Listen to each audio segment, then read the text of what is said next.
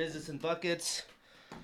This is technically the first business episode uh, that I'm going to do that I've recorded. Okay. So you're, you're, episode, you're guest number one. So thanks for coming on. Yeah, go easy on me. I got a, a little bit of notes on my phone just in case I get tracked off, but I'll, I'll try to go off top as much as I can. Yeah, I mean, we'll make it more conversational and less than an interview as much as possible. But really, you know, the the business side of things is I grew up in a small town in Wyoming. You know, making it out of Wyoming is kind of a big win for most people, as Sure, sure. everyone and their mother kind of stays there. So, Yeah. um, you know, just looking for positive influences and those kind of you know successful individuals that you could always feed off and.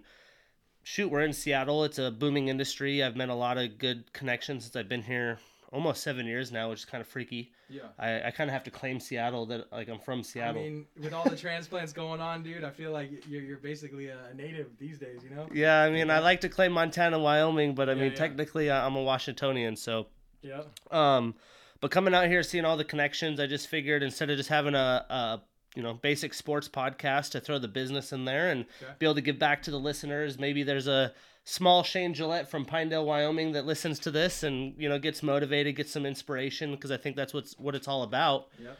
and looking back at my history man i mean if i always like drill it down to like what helped me get to you know i'm not a million dollar successful individual i'm very happy with where i'm at today and a lot more to accomplish but look at kind of the recipe to success it was always hearing other people's stories Sure. what where did they come from you know i, I thought i was going to be a sports broadcaster at one time and was majoring majoring in journalism. And i was thinking well you know what's your story? How did you get to where you are? Okay well it's very seniority based industry. You start learning things and seeing if there's red flags in that industry or if you're like oh this is exactly where i need to be. This matches up to my goals my vision. And i think i could do this for life. And i think that's challenging in the most part for everybody just to figure out what the heck you're doing but uh, I think that you know talking to people that are doing things that are very unique and doing things successfully is just a good a good recipe for success. Because if it's almost like if this guy could do it, I can do it. You know what I mean? 100%. I think Steve Jobs of the world or anybody of the world. I mean, you see him doing it like this is a normal dude, right? Like. Um, you look at uh, Amazon and starting in a, a, a shop with you know just the book sales, and here we are to the conglomerate that Amazon is doing anything and everything. So uh, we'll dive into your background and uh, you know obviously with the entrepreneurship of the DJing. We'll we'll talk about DJ Yeah, Akira here, Let's do it. and then uh, I don't know. I mean I mean outside of DJing, are you doing any other entrepreneurship type things? Are you wanting to do anything business related outside of that, or is it mostly just the DJ aspect?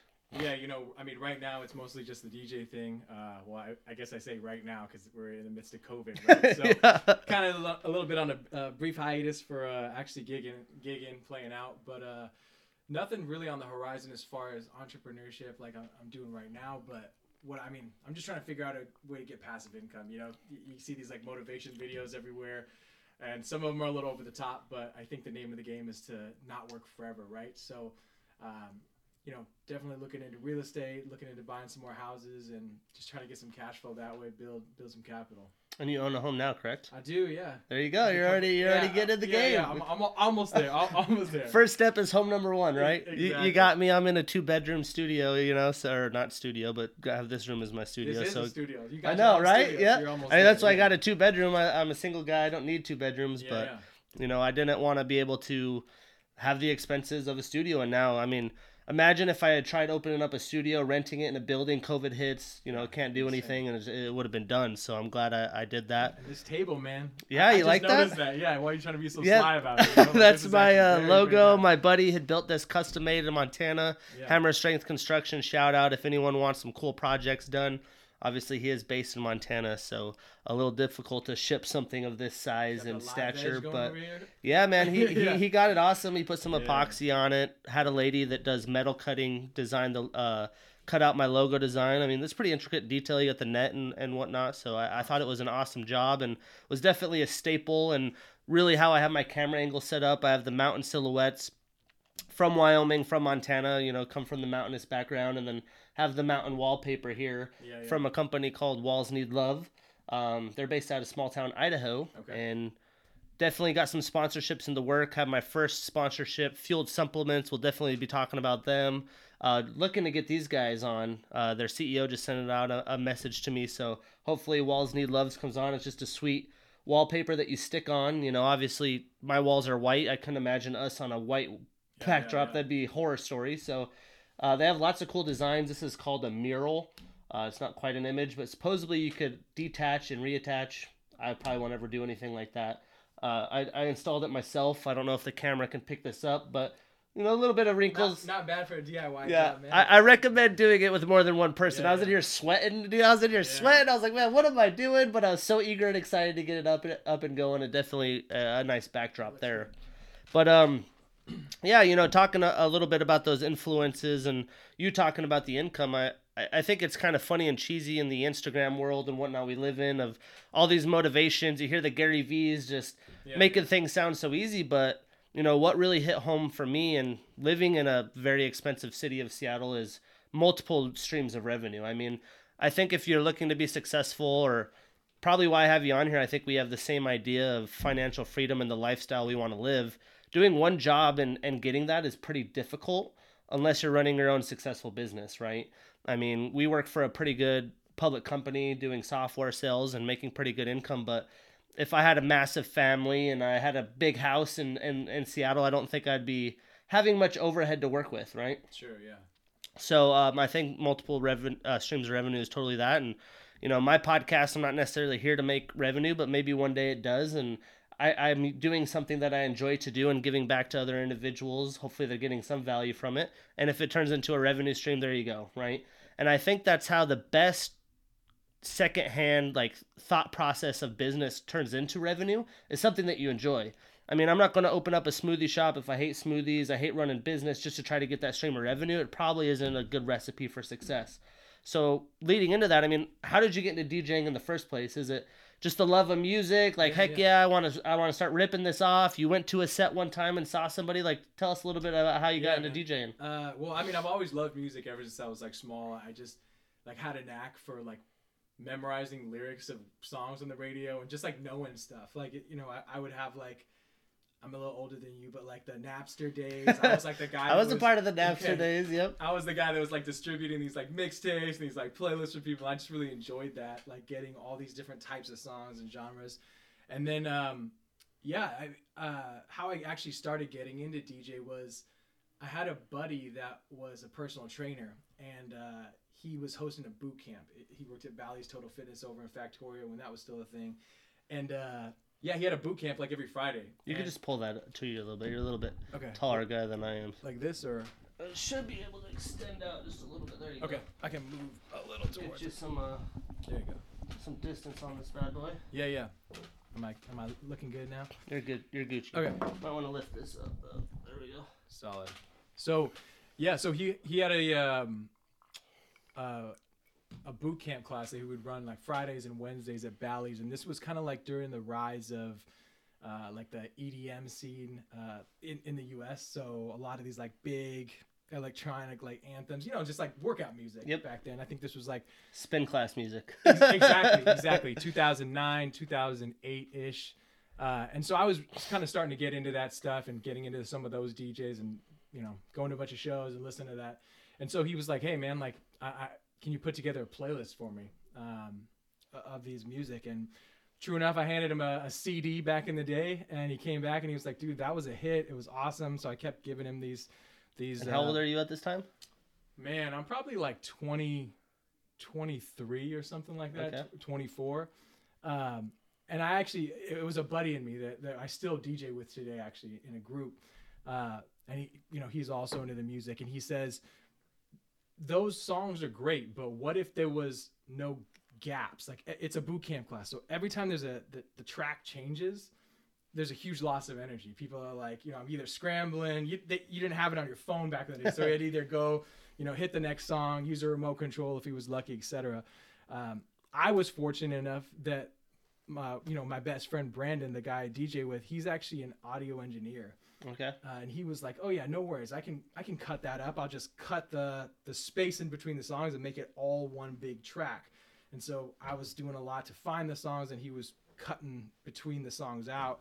Uh, and again, we, the mixtapes were were do, going well. They're progressive, and uh, all of a sudden we had the idea. It's like, hey man, why are we just mashing this? mixtapes. Yeah, why, well, why are we mashing the songs together? It sounds terrible. It's just a cutoff, right? What if we actually tried to mix it? So we were mixing these songs on a computer, and I'm gonna take my jacket out because it's a little Yeah. hot. But uh, we yeah, we were mixing these songs on the computer, and he knows how to use that. Uh, you know, he was going to school for it, so I was like looking over his shoulder, seeing how he was doing Pro Tools or whatever, and kind of learning it. Uh, and then the the luckiest thing happened. A buddy of mine actually had this iPhone app that was uh, it was called DJ. And it's like- nice, good name. yeah, it was like D J A Y, and he's like, "Hey man, I downloaded this free app. You guys should you guys should check it out. It's it you can like actually DJ on it." And uh, the mixtapes were starting to kind of get popular at that time, and uh, yeah, we just decided to learn how to mix on this this iPhone app, and luckily. Uh, we had an old, old iPad one laying around the house. I guess at that time it wasn't wasn't that old, uh, but yeah, we basically taught ourselves how to go from the Pro Tools mixing into this DJing on this iPad. Um, And that was just like the tipping point. Like, all right, yeah, man, it, it was it was really weird because like the mixtapes started getting kind of hot, like around like the the workout class. People started wanting them, and this was before SoundCloud. Uh, and then the people at parties, you know, we were young, so we were partying a lot. We were busting out the iPad at parties, and people were asking for these mixtapes.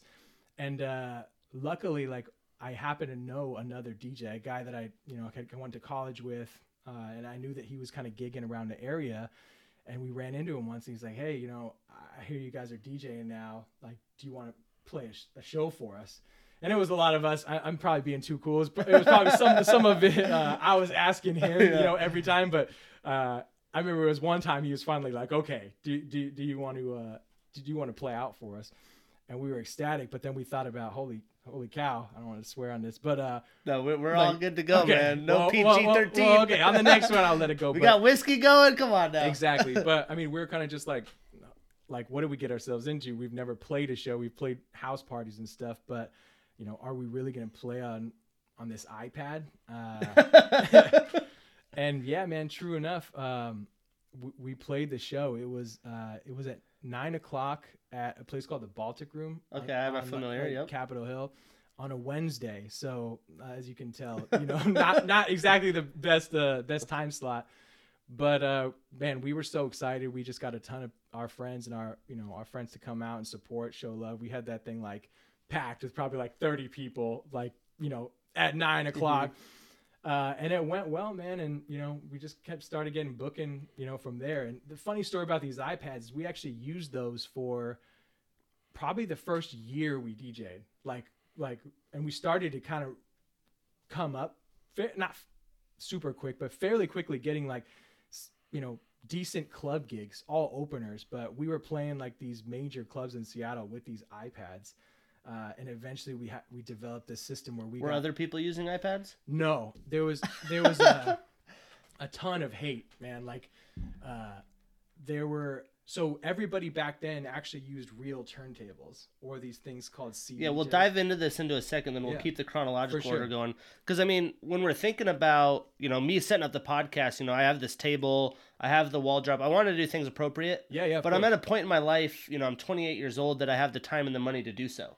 But you look at many people at their podcasts; they don't have the time and the money to, you know, this ta- the thousand dollar table, all the setup, and you're starting with an iPad. So you know, everybody doesn't have to think that you have to have things perfected, right? You can grow into it. So yeah, I mean, like you're using these iPads, people are hating on to you. Just keep keep going there. Yeah, so I mean, I, I- think, and that was just like one thing to, to really think about, you know, for anyone. I know this is kind of like, like you said, the kid that's at- back in, uh, you know, Montana or Wyoming or you know, Wherever. wherever. It's like, like you don't have to necessarily have the the tightest gear or whatever it is, you know, the tightest studio, the the best turntables to get into it. You just got to start. You know what I mean? Got to earn it. Got to, earn it. yeah. And if you got the good stuff, you better show out. exactly 100% yeah so yeah we were we were playing with these ipads and back then it was all uh you know actual record player djs and djs we were kind of in the the older era we were at the very tail end of these guys so they were you know a very tight knit group and they didn't really want anybody in there, especially you know DJing on iPads. They're probably like these kids, Dave. yeah, man. So, uh, but I mean, luckily a few a few people kind of took us under their wing, and they were like, "Hey, you guys are actually mixing, like doing like complicated like mixes on these." And eventually, we got another iPad uh, that my mom borrowed from her school. She's a like a speech language pathologist, basically a teacher. So we had this like Tahoma school district like iPad and one of our own iPads, and we kind of linked it up in this like setup. So he would play two turntables on his iPad, and I would play two turntables on my iPad. And so we were mixing like four tracks at once. And I think Dang. that that's kind of what what got us really hot is because we were I mean we had the creativity and we practiced a shitload, but we were doing this you know four deck mixing that a lot of people really weren't doing like layering acapellas on top of each other and really putting like pop music into like sort of ravey electronic music.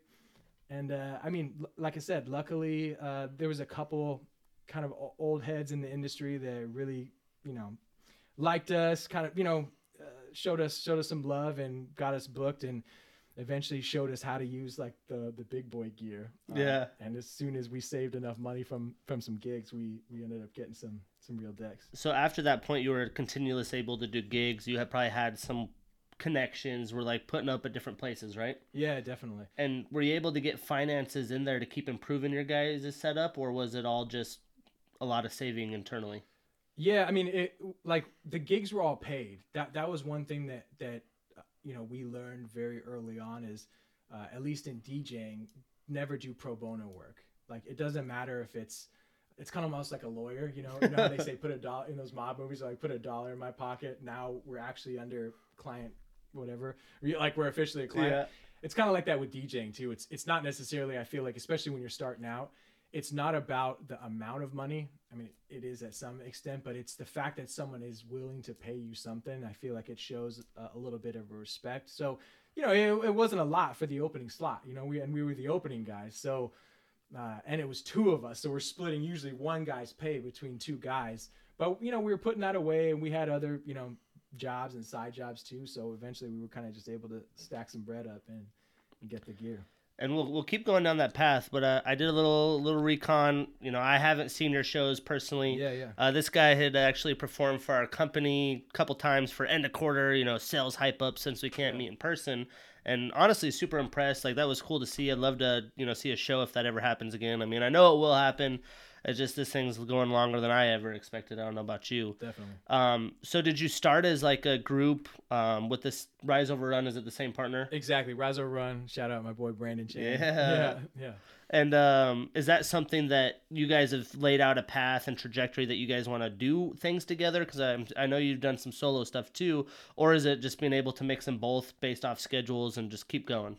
I think it's a lot of everything. I mean, we just kind of got the momentum uh, of this. And at the time we were doing something kind of unique with the two guys. That actually started to become more of a thing like just in EDM festivals in general. But in Seattle I think we were the you know some of the only groups or we were the only two man group in a while that actually were mixing. A lot of times guys would play uh, you know, one guy would get on and then the other guy would get on. Where us, it's like I would literally play a song and then it's almost like battling each other. You yeah. know, do a DJ battle and then he would throw it back. And, you know, I actually don't necessarily really know what he's going to play next. Uh, oh, okay. So in the beginning, we, we rehearsed some of these sets uh, a, a lot more, but, you know, now when we do play out, it's he has his music and I have my music. And we do communicate. It's almost like, um, like being on a sports team or something. Like like you know quarterback we're, receiver. We're, we're slapping each other's butt. You know we're like good job. you know hey I'm gonna do this. Like are you ready? You know giving each other kind of like hand signals while while we're you know you know uh, mixing and stuff. So it's I mean we've been doing it together for 11 years. So it's like I really kind of understand. I feel like at this point how his brain works and there's definitely some stressful moments up there. But uh, I mean yeah I think at this at this point we'll probably just continue together. Uh, we, have had, uh, we do have some, I guess, difference in music preference too. It's it's not usually too too different. But then sometimes I will play some solo shows because of it, and he will too. But I think ultimately some of that difference is actually what makes us good as a group. Is we'll bring different elements. I mean, we're just not a clone of each other. You know what I'm saying? Yeah, and I'm not a huge. I can't speak into a bajillion EDM group sets, but I've been to like Coachellas and things where you see yeah, some yeah. of these guys that I've never heard of, and you're like, whoa, the performance. And there is a, a lot of duos there, and you can see the the way that they feed off each other. Um, when we're talking about your solo versus your duo set though like from the beginning once you guys work on the ipads like wow this can work maybe we should invest more into this. I always am curious working together was there like goal setting of like this is what we want to do this is kind of the roadmap of where we were at and it was pretty clear, crystal clear? Or was it just kind of like djing in itself just freestyling your way through it kept just gaining momentum and then you guys just kept practicing together? I, I think a little bit of both. I mean there's it's it is it's interesting because when I talk to Brandon, he's like an basically a sound designer. So he does like sound for video games and Halo and you know Facebook and all types of stuff like that. And so it's interesting just to hear his job. He is a creative guy. So his mindset at work is totally different than ours, like yep. of a business mindset. So I think that it's back to the DJing question. It's a little bit of both, to be honest. I mean, we kind of used both of us are, are professionals, so we know how to set goals and we know how to guide ourselves in, in the direction to that ambition but at the same time you can't rush creativity right? So it's there's a you know kind of a balance of, of both of these things. We definitely knew some of the things we wanted to achieve and we were able to achieve actually a lot of them. Uh, but at the same time we we didn't hold ourselves to those to the point where it wasn't fun. Mm-hmm. you know what i mean? Always having fun. I think that's important and were you able to kind of connect with other people in the G- DJing world that really helped guide you, or you felt like you guys fed off of them and asked those questions to understand what to do, or were you guys just rocking the, you know, since you guys were maybe ahead with technology, he's a sound engineer, you have the business mindset, and just kind of rock together? Or was there some good influences that you guys had that really helped mold the shape of Rise and Run and where you are today? Yeah, man. I mean, uh, I think it's it's it's really a combination of everything. There's I think the number one thing uh, is just to be a nice guy, be kind. You know what I'm saying, and just be a likable dude. Uh, I had a boss at my old job that would say, you know, did he pass the beer test? And I, that was his basically saying, well, the guy interviewed well, but would you want to have a beer with him? You know, and so I think that that was something that we took to heart every time that we went in to talk to somebody and also if we were going to hire somebody you know the last few years we ran our own night so we were doing a lot of the bookings. And so that was really important to us. And i think that by being a nice guy by being likable uh, and really kind of just being yourself being real people kind of take to that right? And, and and they'll want to do that. They'll want to reach out to you and and help rather than a lot of these guys come into this industry. Because i mean it is it's it's very local but it's still show business right? Yep. so you got a lot of big personalities a big heads uh, that come in there and they're they're not very pleasant to be around and they're not the type of guy that that you want to extend out and reach to help. But I think that was something that really played to our favor. And it's also two guys. So if you hate me, you, might, yeah. you have a chance you might like Brandon, you know, exactly. or, or, vice versa. Um, but but yeah, man, I think that that was that was really one of the reasons. It's just being likable, you know, getting getting booked in the nightlife industry is weird. It's kind of like prospecting in sales. It's like but it's a, in a different way. It's a lot of just being around and nagging and getting shut down and just being really, really annoying. So, like, going to the best way to get booked, honestly, is to go to the gig. I know that, like, we're in a social media era and we still were at the time. You know, it was more Facebook back then, but it's showing up at, at somebody's show, at someone's night, showing love to that. Uh, under like just being like, hey, great set, learning what the type of music that's played there because even if it's electronic or hip hop or whatever there's a certain type of crowd there's certain things that work. If you're there observing that i think it gives the person a little bit more confidence who's booking you that's like hey this guy would get it. You know he's not just coming in here he's doing his research he's he's making an effort to really come down and you know he wants to be here. That's a lot more difficult. It's a lot more involved than just shooting back and you know hitting like and saying, "Hey, can I get booked?" et cetera, et cetera. So I think that that that really worked in, in our favor too. I think the face to face makes the biggest difference too. I know for me, um, it's almost like management and sales. It's tough to listen or really have the trust in your manager when he's never sold a product in sales, right? Hey, this is what we need to do. These are the strategies we never have, but I've never done it myself.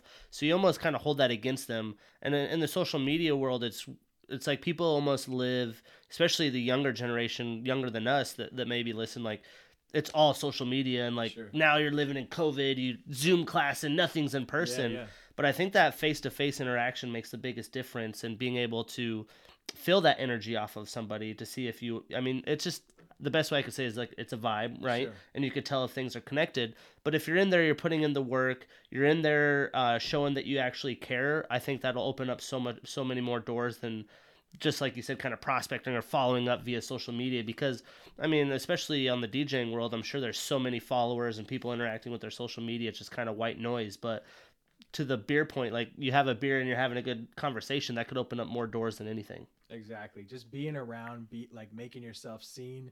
They're like, oh yeah, like you know, there will be a time when you don't have someone booked, and you're like, I mean, Brandon and I do this all the time, where it's like there there are guys that come by, and to be honest, they're they're kind of irritating sometimes, you know, and but they're noisy, and so you think about them. You have someone cancel the day before, and you're like, hey, what about that that guy? You know, that what's his name? The guy that's always here, like Yeah. like oh yeah let's hit him up you know uh, i mean obviously we'd vet them make sure they sent us a mix or whatever so we know you're you're like you're fundamentally sound right but then that's how schedules get that you know get booked is you know preparedness meets opportunity you know Absolutely.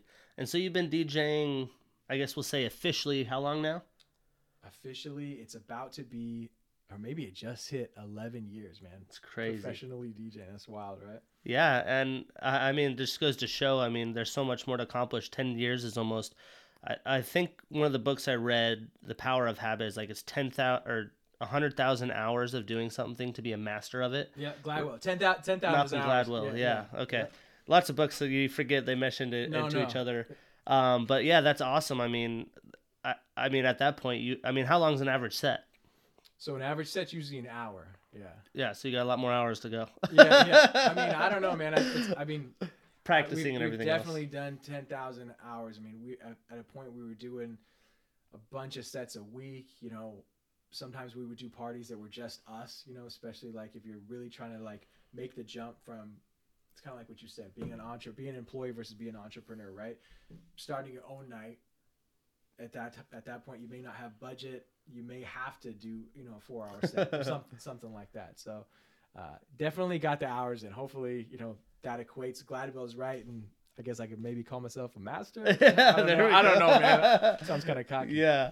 Um, when we're talking about um, the day we live in today, though, and there not being live shows, I've seen. I didn't even know Twitch. You is that's just like the Facebook live stream almost, but just Twitch version. Yeah, so uh, yeah, Twitch is like a big gamer thing for a while. Uh, You know, I have a bunch of friends that work in the gaming industry, and uh, it's been a thing for a while. You know, like this is where they would all the esports were broadcast, but I think recently with COVID, a lot more people are taking to Twitch. I mean, primarily because the uh, copyright restrictions are a little looser than Facebook or, or YouTube. Do you know the specifics behind that? Like, what's the biggest difference that you run into? In terms of uh, like Why why is Twitch a, a, ver, a ch- uh, of choice software or solution for you right now? Well, I mean, at a base base level, it's because the copyright. So uh, you'll get muted on Facebook. Sometimes your video or stream will get stopped on YouTube. They've got these like algorithms that will like recognize a song. We don't usually play a lot of original songs. They're like, you know, mashed up. But I guess the you know the algorithms are so good these days they'll recognize it muted or take it down. But the cool thing about Twitch is it's a community, and I actually didn't really get this until a couple months ago when I started getting on it.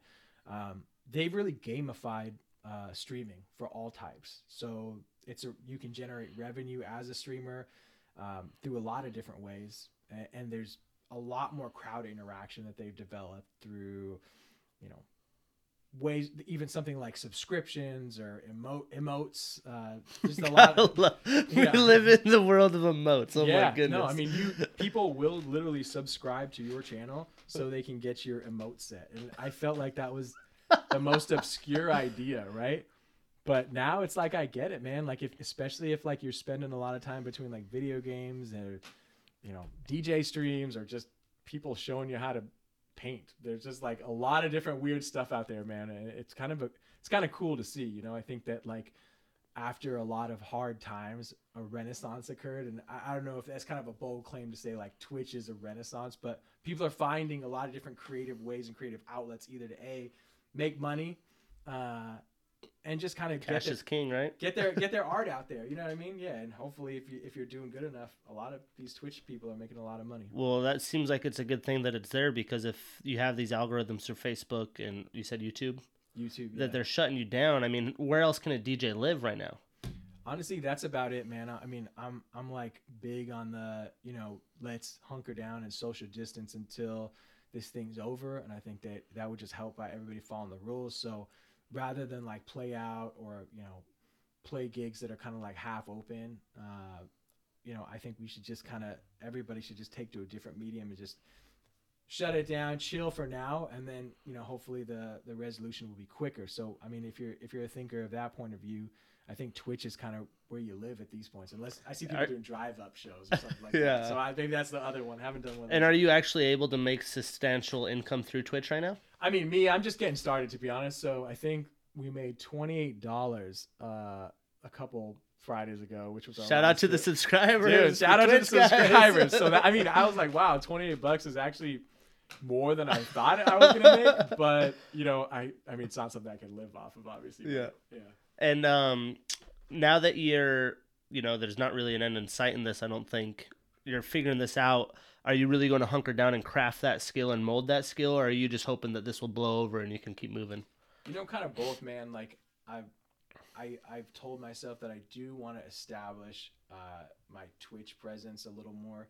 Uh, I think it's all about regularity with anything, right? It's setting a schedule so people know when you're on and they kind of know when what to expect on your show, just like on TV. Consistent actions like equal right consistent here. results, exactly, right? Exactly. So when you tune into, you know, business and buckets, you know, kind of it's going to vary, but you know kind of what you're going to get, and you know, I, I know we're I feel special on the inaugural episode, but you know, yeah, there we go. Going, it's uh it's you know it's going to be on a schedule. You're going to release one every month or whatever the cadence is and people are going to know like all right cool like i can expect this from from shane uh, and i can kind of expect this content. So same with twitch. I feel like that's what i strive to do. I i, I don't think that i'm going to be you know the the next tiesto of twitch and be you know be the guy but i think just having some interaction it's kind of fun to be able to still spread you know my craft play some music that i like and it's always more fun to play music for people when you're a DJ. Yeah, uh, I could imagine.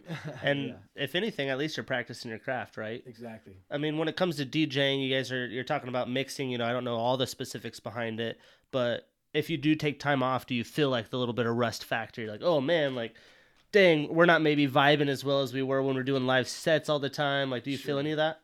I mean, I think there is an initial like some of that where it's like, man, I haven't done this for a while. I'm a little bit rusty, but you know, to be honest, I think that uh, my skill isn't particularly in, uh, you know, doing any type of like turntablism or any of that. I mean, there's there's a lot of DJs that are, are more into that, but I think my a lot of my skill is in programming and really knowing my music, being able to be super organized and being able to like I hear harmonically like, hey, I think this would go into this and kind of creating a vibe off that, like regardless of what genre I'm playing or mixing. Uh, so I think that it's less rusty in the actual performance of it, but as you can imagine, if you haven't put time into organizing stuff, kind of like you know files on a computer, or if you hadn't opened your your Spotify, you kind of forgot where playlists yeah. were and what songs were in what.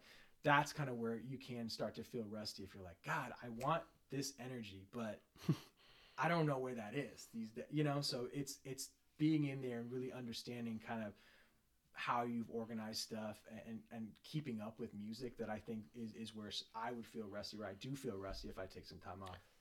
Do you really have to invest in the music to make sure that the crowd's vibing, or can you always just go to certain throwbacks and whatnot?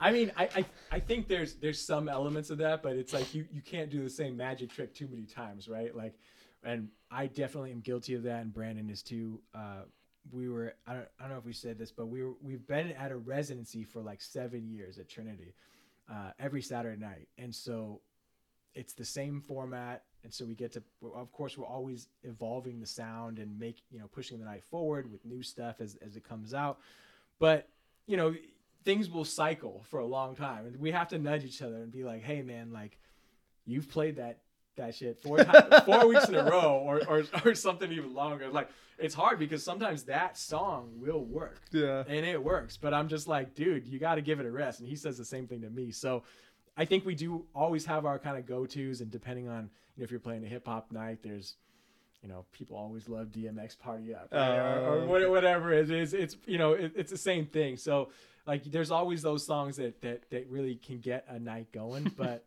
i feel like it's how you play them and you don't want to wear them out especially if you're at a reoccurring gig They just put a. I play Call of Duty Warzone a lot. Shout out to you guys on Warzone. Always looking for extra players. If you're down, we'll have to share it on socials. But you got to start twitch streaming man I go. thought about it. I honestly, so I haven't gamed very much since probably I would want to say high school. Like okay I buy the new Madden, play it three times. Yep. That's about it.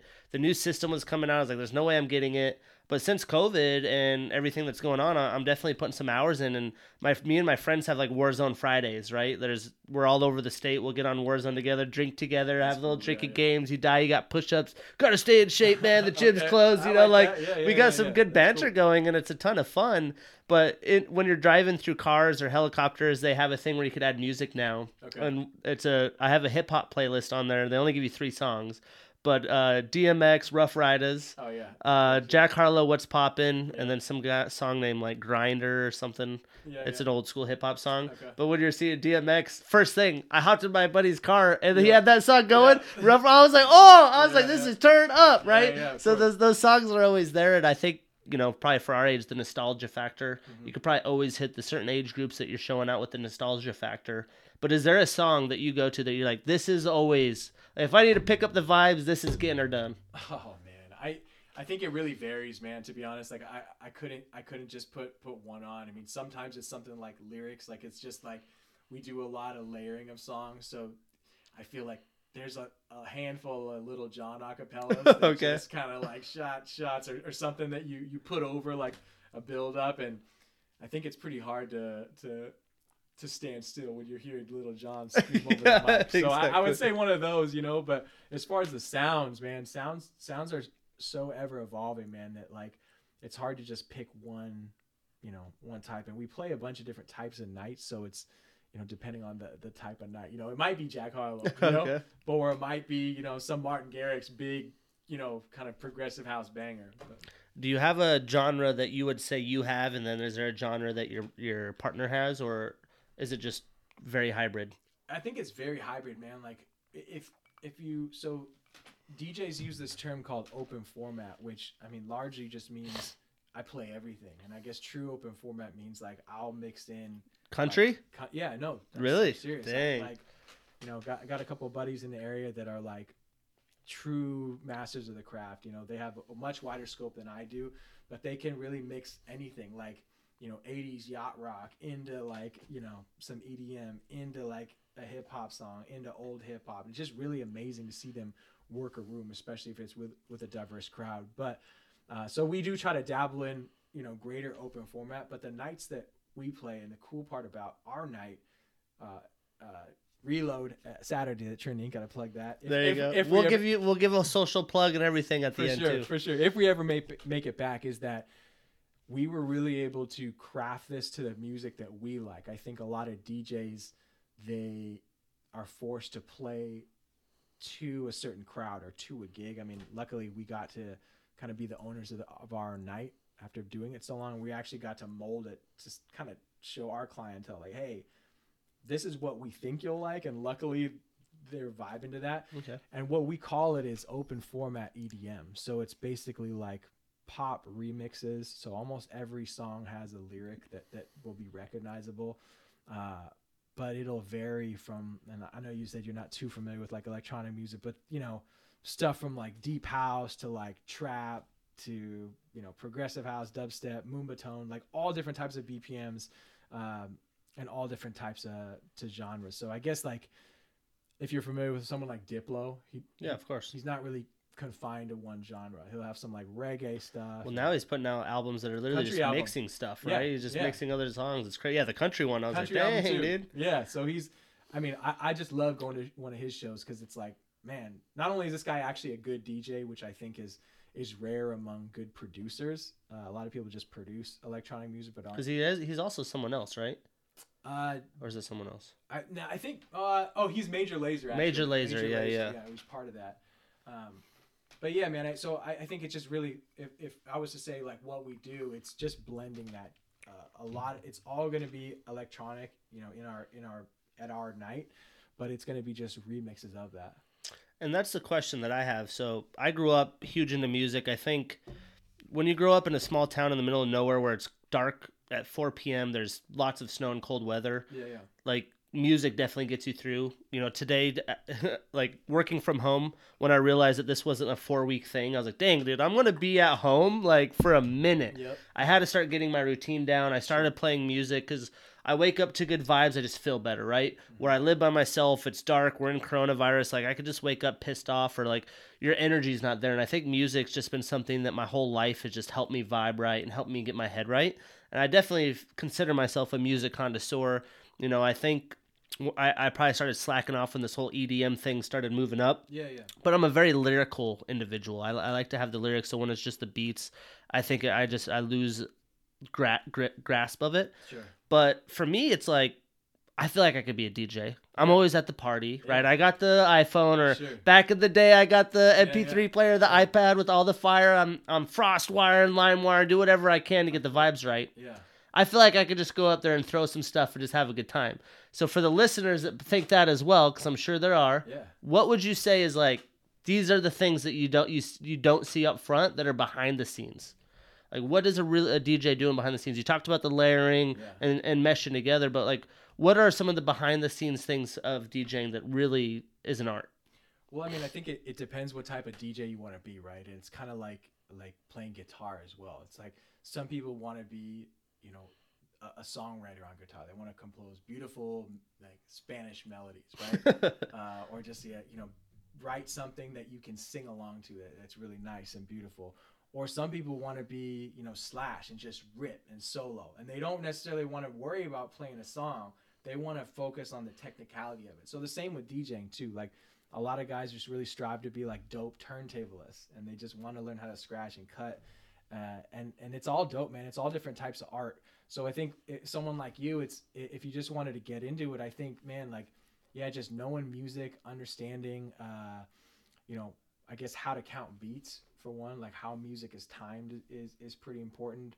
Uh, understanding the difference in tempos as well, and understanding keys. Um, like musical keys and so this this might not be something that you know if if you didn't play an instrument growing up that, that you might not know off the bat but if someone like yourself that listens to a lot of music i'm pretty sure you have a, a, a grasp of these different tones and these I was a trumpet player. Okay, I played you- pep band. So, I yeah. know it. I'm just for anybody else, Of you know, course. like for me, it's like you grow up with so many hobbies. I loved music. I love sports. I love whatever, you know, and I think if you get into too many hobbies and you're like, I want to do something that is an extra revenue stream or is a business, Yeah. right? That you could run into dead ends really quickly. 100% And you know, DJing something that someone might be like, "Sweet, I'm going to throw my thousand dollars of savings that I have in my name," Yep. and then to your point, those consistent actions aren't there. They fall apart, and then they go on to the next thing. Now I'm learning guitar. Like, how many friends did you know growing up? Like, yeah, dude, I'm learning guitar, I'm going to kill it, and then like next week, oh, how's that guitar going? Oh, dude, screw that stuff. It was way too hard. You know what I mean? yeah, man. And I, I think that uh, it's kind of interesting because right at the time where we started DJing, technology enabled you to DJ without a lot of understanding of the skills. And so the funny thing about these iPads is they they were actually freaking hard, man. Like I, I actually try I found it uh, a few years ago and I tried to play on it again. I was like, dude, how are we doing that? No way. Like you can't adjust it like you can on all the all the other gear. Um, but I, I like to kind of parallel DJing these days in the modern era to kind of like photography, right? okay. So it's easy to go out and buy like a dope DSLR camera and you can take, or even a phone, right? And you can take a pretty decent picture. You know what I'm saying?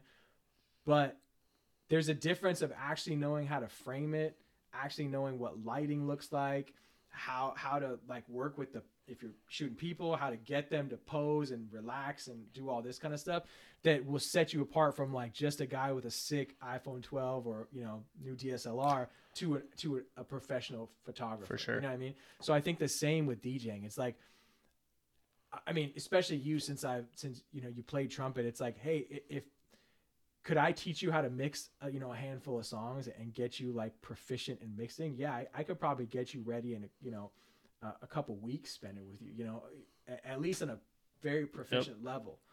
But, you know, could you or someone just off the street, you know, that wasn't really putting their heart into it, could they actually do something that made sense to the audience? I think that's where where it, it's a little different because it's like creating a mood or getting people to do stuff that they don't want to. No one wants to get out there and dance, you know, especially the first one.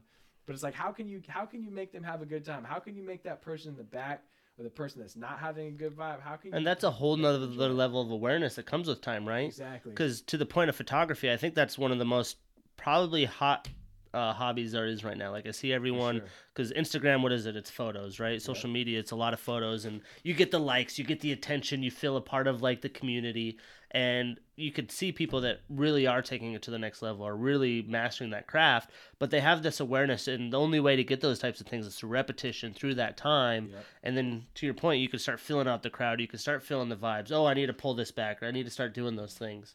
So I think that's really cool to speak into. Yeah, hundred percent. I mean, the, the, also for anything, man, it's like like understanding how people that are better at better at it than you are doing it. So listening to somebody, going to someone's show, you know, looking at a photographer's photos that are better than you, like all this stuff that's like, you know, how can you pick up from the best? Same with business, man. I mean, uh, it's totally what it is. I mean, I always rolled the motto "fake it till you make it." Right? I had the confidence. I, I had what I needed, and I knew I wasn't there. But it's like I'm gonna just keep doing, and I'm gonna learn from the people that are better me. And it, it is kind of a copycat world if you really want to be successful. But everyone has their own strengths and weaknesses, and just pulling bits and pieces from that. Uh, I was having a conversation with somebody at, at work today, um, just with sales. You know, it's a new quarter. Like, what are you doing? What what can we do? Yeah, yeah. And I think people are so short term. And I talk about this once my sports podcast is really going. I'll talk about this probably every episode. Today, everyone's just so short term grab, like short term gratitude, short term memory, that they're like, oh man, you know, the Steelers are the best football team in the world. It's been one week, right? Or and they forgot about the Chiefs and Pat Mahomes, right? Who's probably going to run it back again. You know, I'm a huge Steeler fan. I hope that doesn't happen, but like, you might be in trouble yeah, yeah. like everyone's just a week to week basis, man, and and you got to realize it's a long game, right? It's not mm-hmm. always just what's happening just this minute, and and you got to pull those strengths and weaknesses and, and be aware of what's happening because if you just live in the short term, you're also going to just change things. So to the sales point, the guy was talking about reading a new book and trying to implement these things. And I was like, that's great. Like, I love to read books too, but I don't go home the next day, like, scripting out what they have and trying to change the game because then I'm changing what I've done that has made me successful, right? Sure. It's, I think the cool part, and I was talking to him, is about the subconscious of how if I learn something or digest data or information that I've never had, you sleep on it. Our subconscious out there going to work and like really understanding it and really implementing that to our day. So the next time I'm on a sales call or something happens, I can start implementing those things. I don't even know it's happening, right? My subconscious is doing it, but Shane really doesn't know that that's being implemented and changing the game. And I think that's, to your point, really the big thing that makes a difference because we do get so short term minded, like, oh, yesterday wasn't a good day. I need to change. I need to fix something, right? Sure. Or, oh, man, yeah, the Steelers won. They're the best now. They're undefeated. So uh, I think uh, that definitely is an aspect that comes into play. Do you feel like that comes into DJing? Um, you know, whether you have a good set or something's going wrong or something's going good?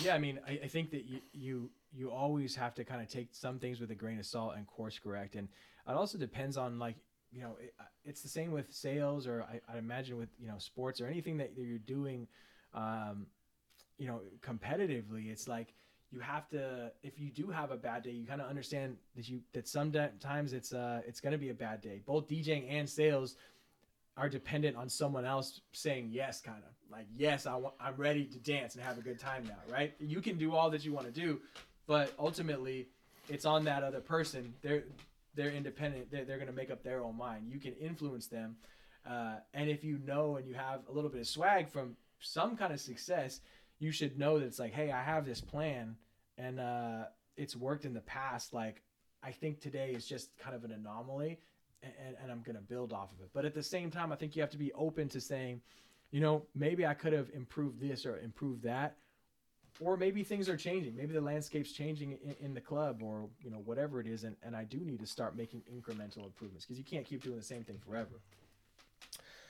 Would you say that through that experience, you've ever had like a really bad tank job as a DJ? Like you and your Oh, buddy yeah. just like, oh my gosh, this was just Oh. miserable. dude so many i mean i wouldn't say so many times but definitely a few times when it was like whoa like th- that was bad like what like there's one i can really remember and I, I think it's it we did get kind of cocky at one point and it was very It's always when you're getting cocky too, right? oh man When stakes are the highest, you're on top of the world. Just be ready. There's a down down coming. yeah, you, yeah, you gotta you gotta always stay ready. It, it- there was one time, and uh, a buddy of ours was throwing uh, a party at a bar called the Chieftain in Seattle University.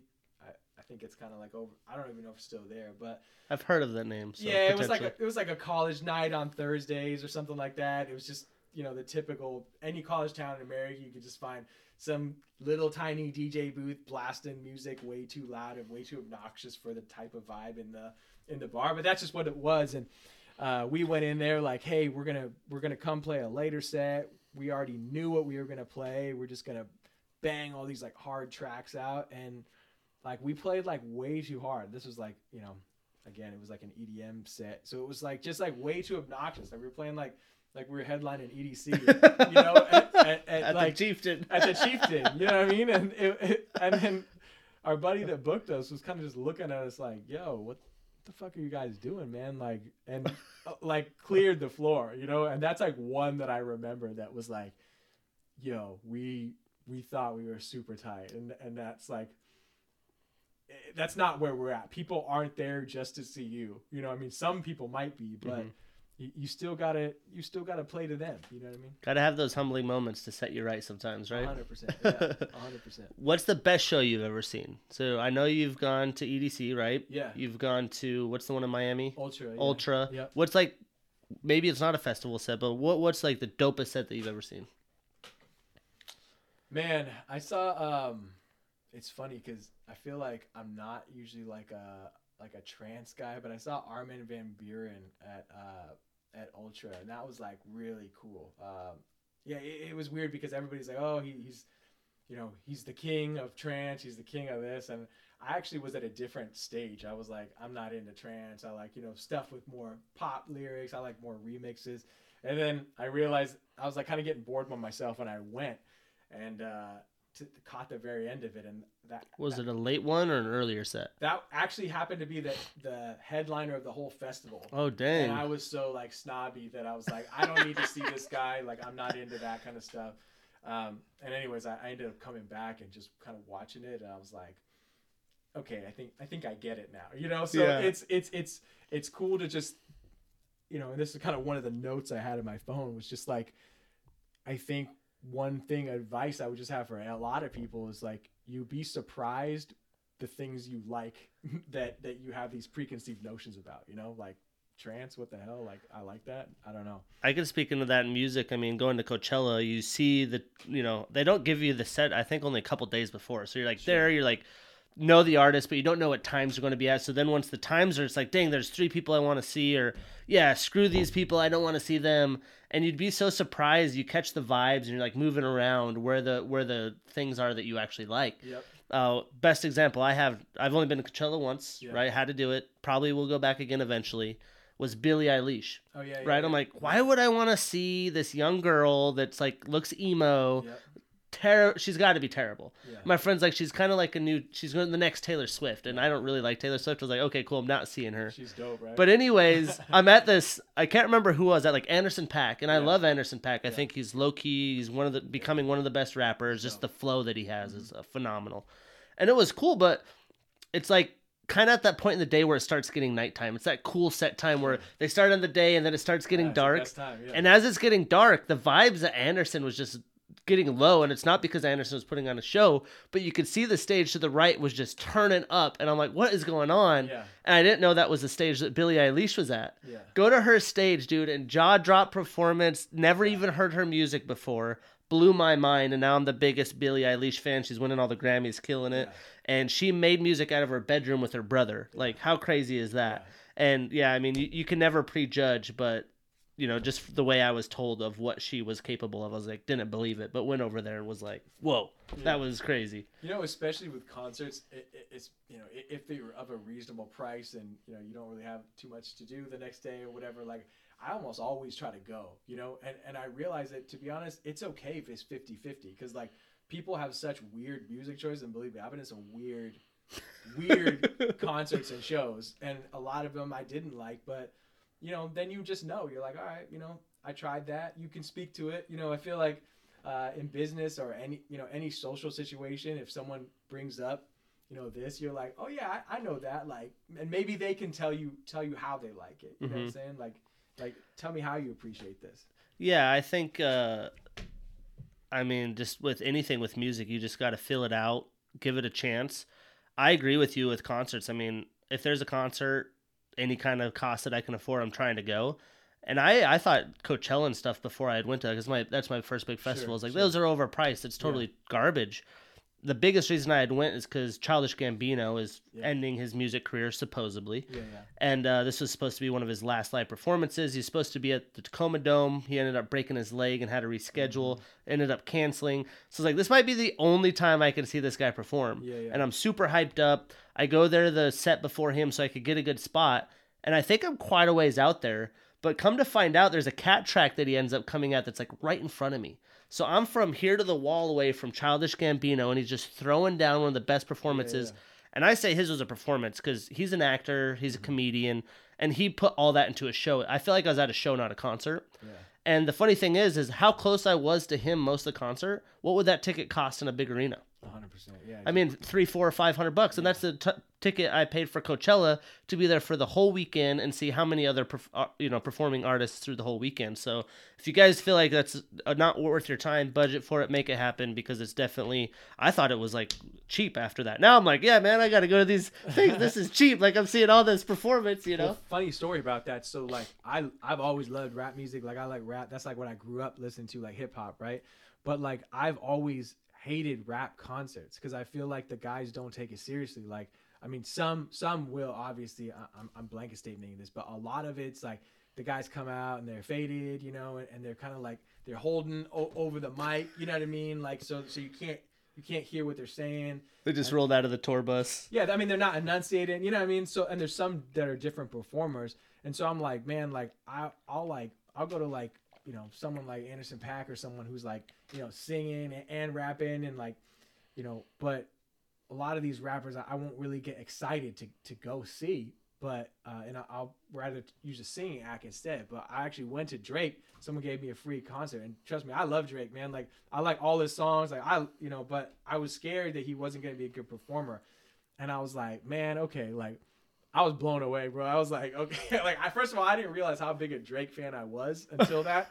He's And I got so many I bangers. was I, like, mean, dude, I know all these deep cuts, like these deep, deep, deep cuts. Like I was like singing the words to Tuscan Leather. there you was go. like, exactly. Like, I right. love that song. I was like, all right. So Where was this? that? Was at Tacoma Dome. Yeah, I went there uh, like a year or two ago. yeah, Yeah, that was awesome. Yeah, well, was Migos didn't show up. They didn't. Yeah. To your point, rappers not taking it serious. I'm like, why did they not show up? Probably some sketchy shit. Well, and, and that's an example of that. No, no offense, Migos, but like, come on. Shout out Migos. Yeah. Shout out Migos. Like, like I said, like I, I haven't seen them perform, but now maybe I'm open to it. But like that was just like the, the, the vibe that I was thinking. Is like I love the Migos records, and in the studio where they've got the compression and and you know, you know, it's well produced. It's it's dope. Like I feel like they're making some of the sickest. I wanted to see Walk It Like I Talk It come out Yeah, I there mean- banging, dude. but I was just scared that I wasn't be able to hear anything. You know Yeah. what I mean? Like it was just gonna be like not perform well. But like Drake, man, he he like I said, man, it's like you you have these preconceived notions and it's like just say yes to more stuff, man. You'll you'll be surprised. And if you're just trying to meet people, have a good vibes, and just enjoy life, like a concert is the win-win. Like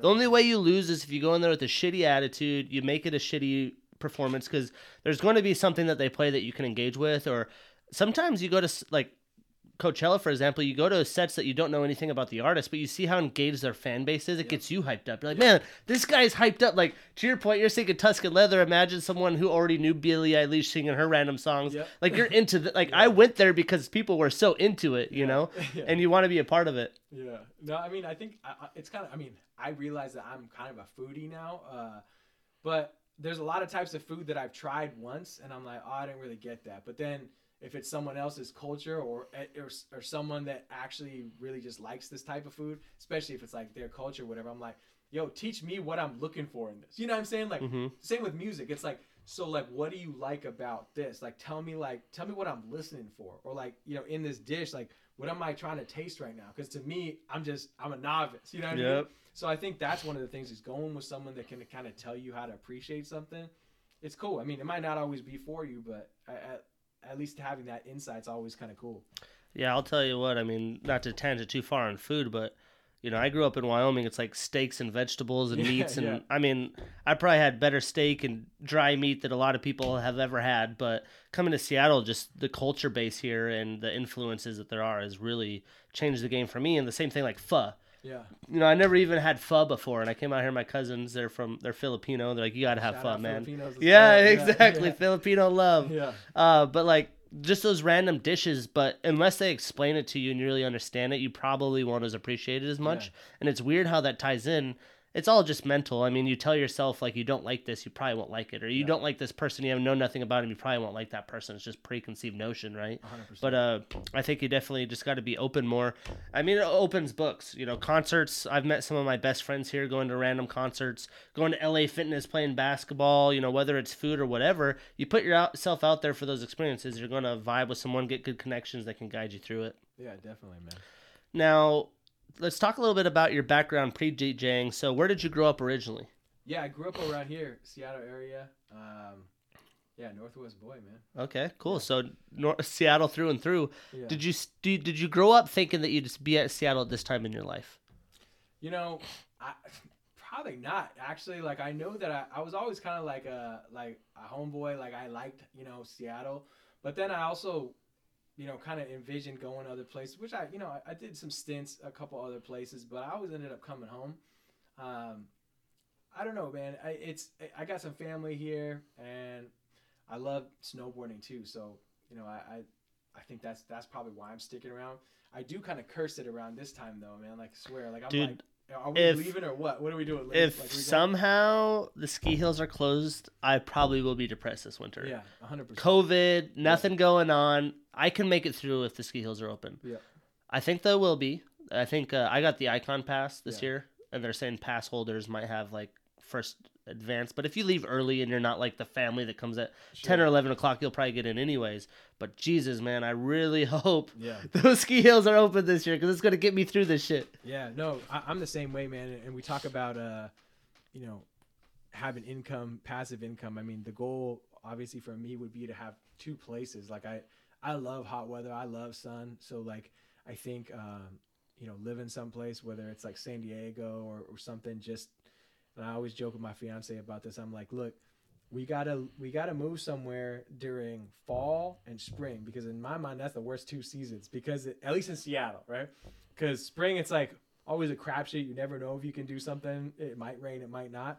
And fall it's like it's getting dark, it's getting rainy, and the ski hill isn't open yet. So it's either winter or summer. E- either way, that, that's how I get through it over here. It's funny because the spring, I mean, the fall, you don't have a ton of sun.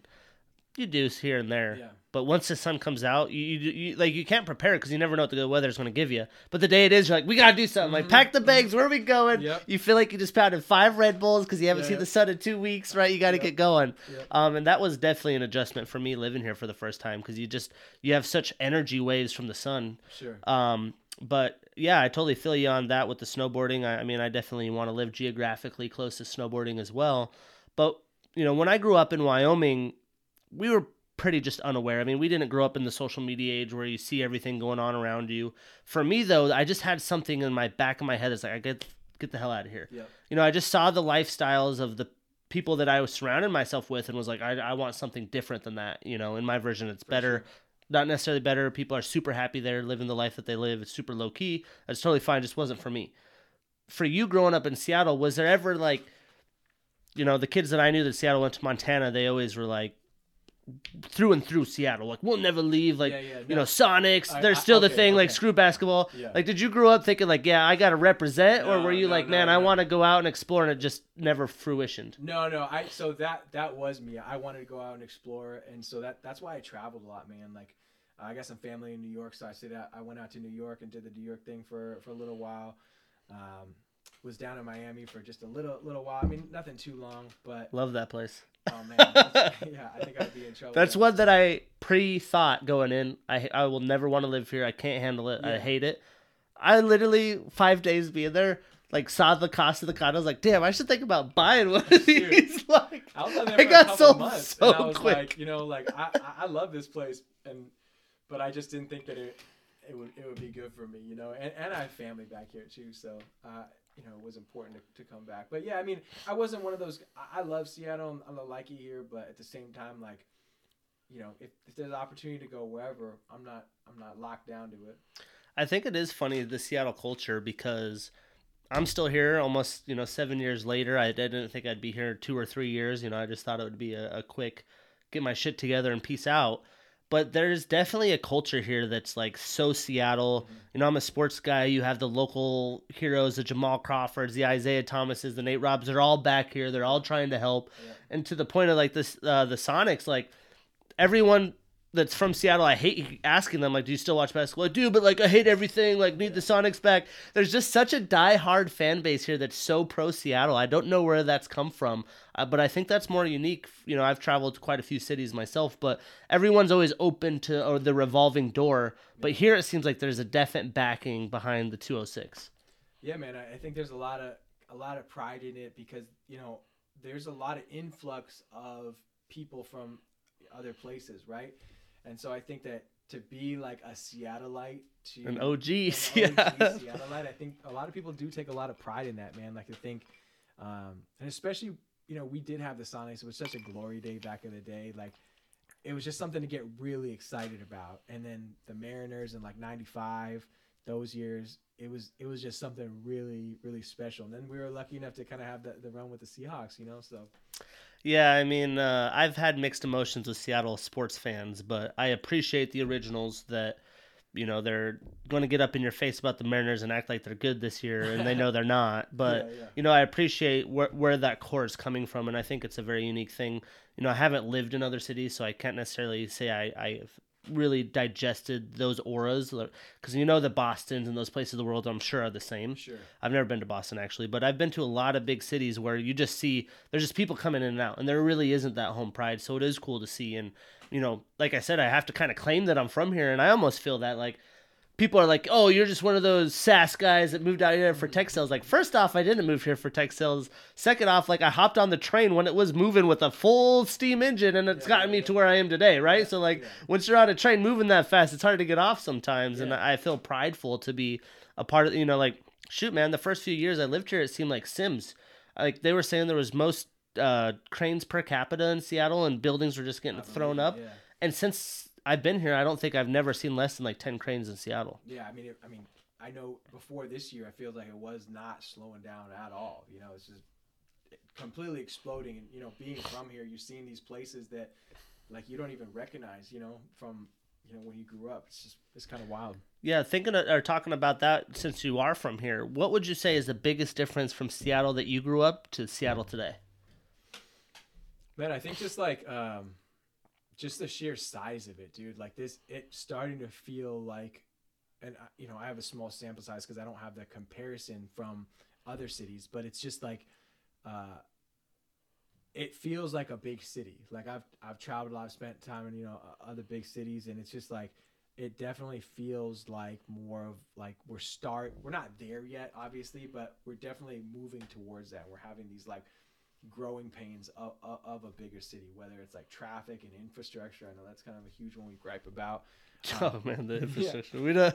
Let's not even get started on that one. Yeah, and I mean just the diversity is growing too. That I, I think I'm thinking while I'm talking, but that that is really I think how it would uh, it would have changed is before people used to kind of stick to their areas. You know what I mean? Like you you went to a certain neighborhood and you're like, all right, this is a very like Asian neighborhood or whatever. And I mean, some of that is obviously due to like gentrification, but I think now it's it's more of a melting pot. People are more open to different cultures, and I think it's actually kind of cool. Like you said, I mean, you know, you're you're trying fun, like all these other things. It's before like I don't think people were as open minded to that kind of stuff. So I think that would probably be a big difference, eh, which kind of goes along with being moving towards a big city. Yeah, I mean, when I think of Seattle, like Bellevue is not Seattle, but I claim it Seattle now. Like I don't think that would even be in a discussion to anybody that lived here probably 10, 15 years ago. But everything's so blended together, mm-hmm. right? Like I'm sure growing up, um, Bellevue is probably completely different to Seattle than it is now, right? Yeah, definitely. And that's all the way on the other side of the lake. I mean, at least 30 minutes from here. So it's crazy to think that. Yeah, I mean, there's not the the Rentons, the Buriens. I mean, they're there, but it all feels like mm-hmm. it's still part of Seattle, just the way things yeah. have kind of blended together.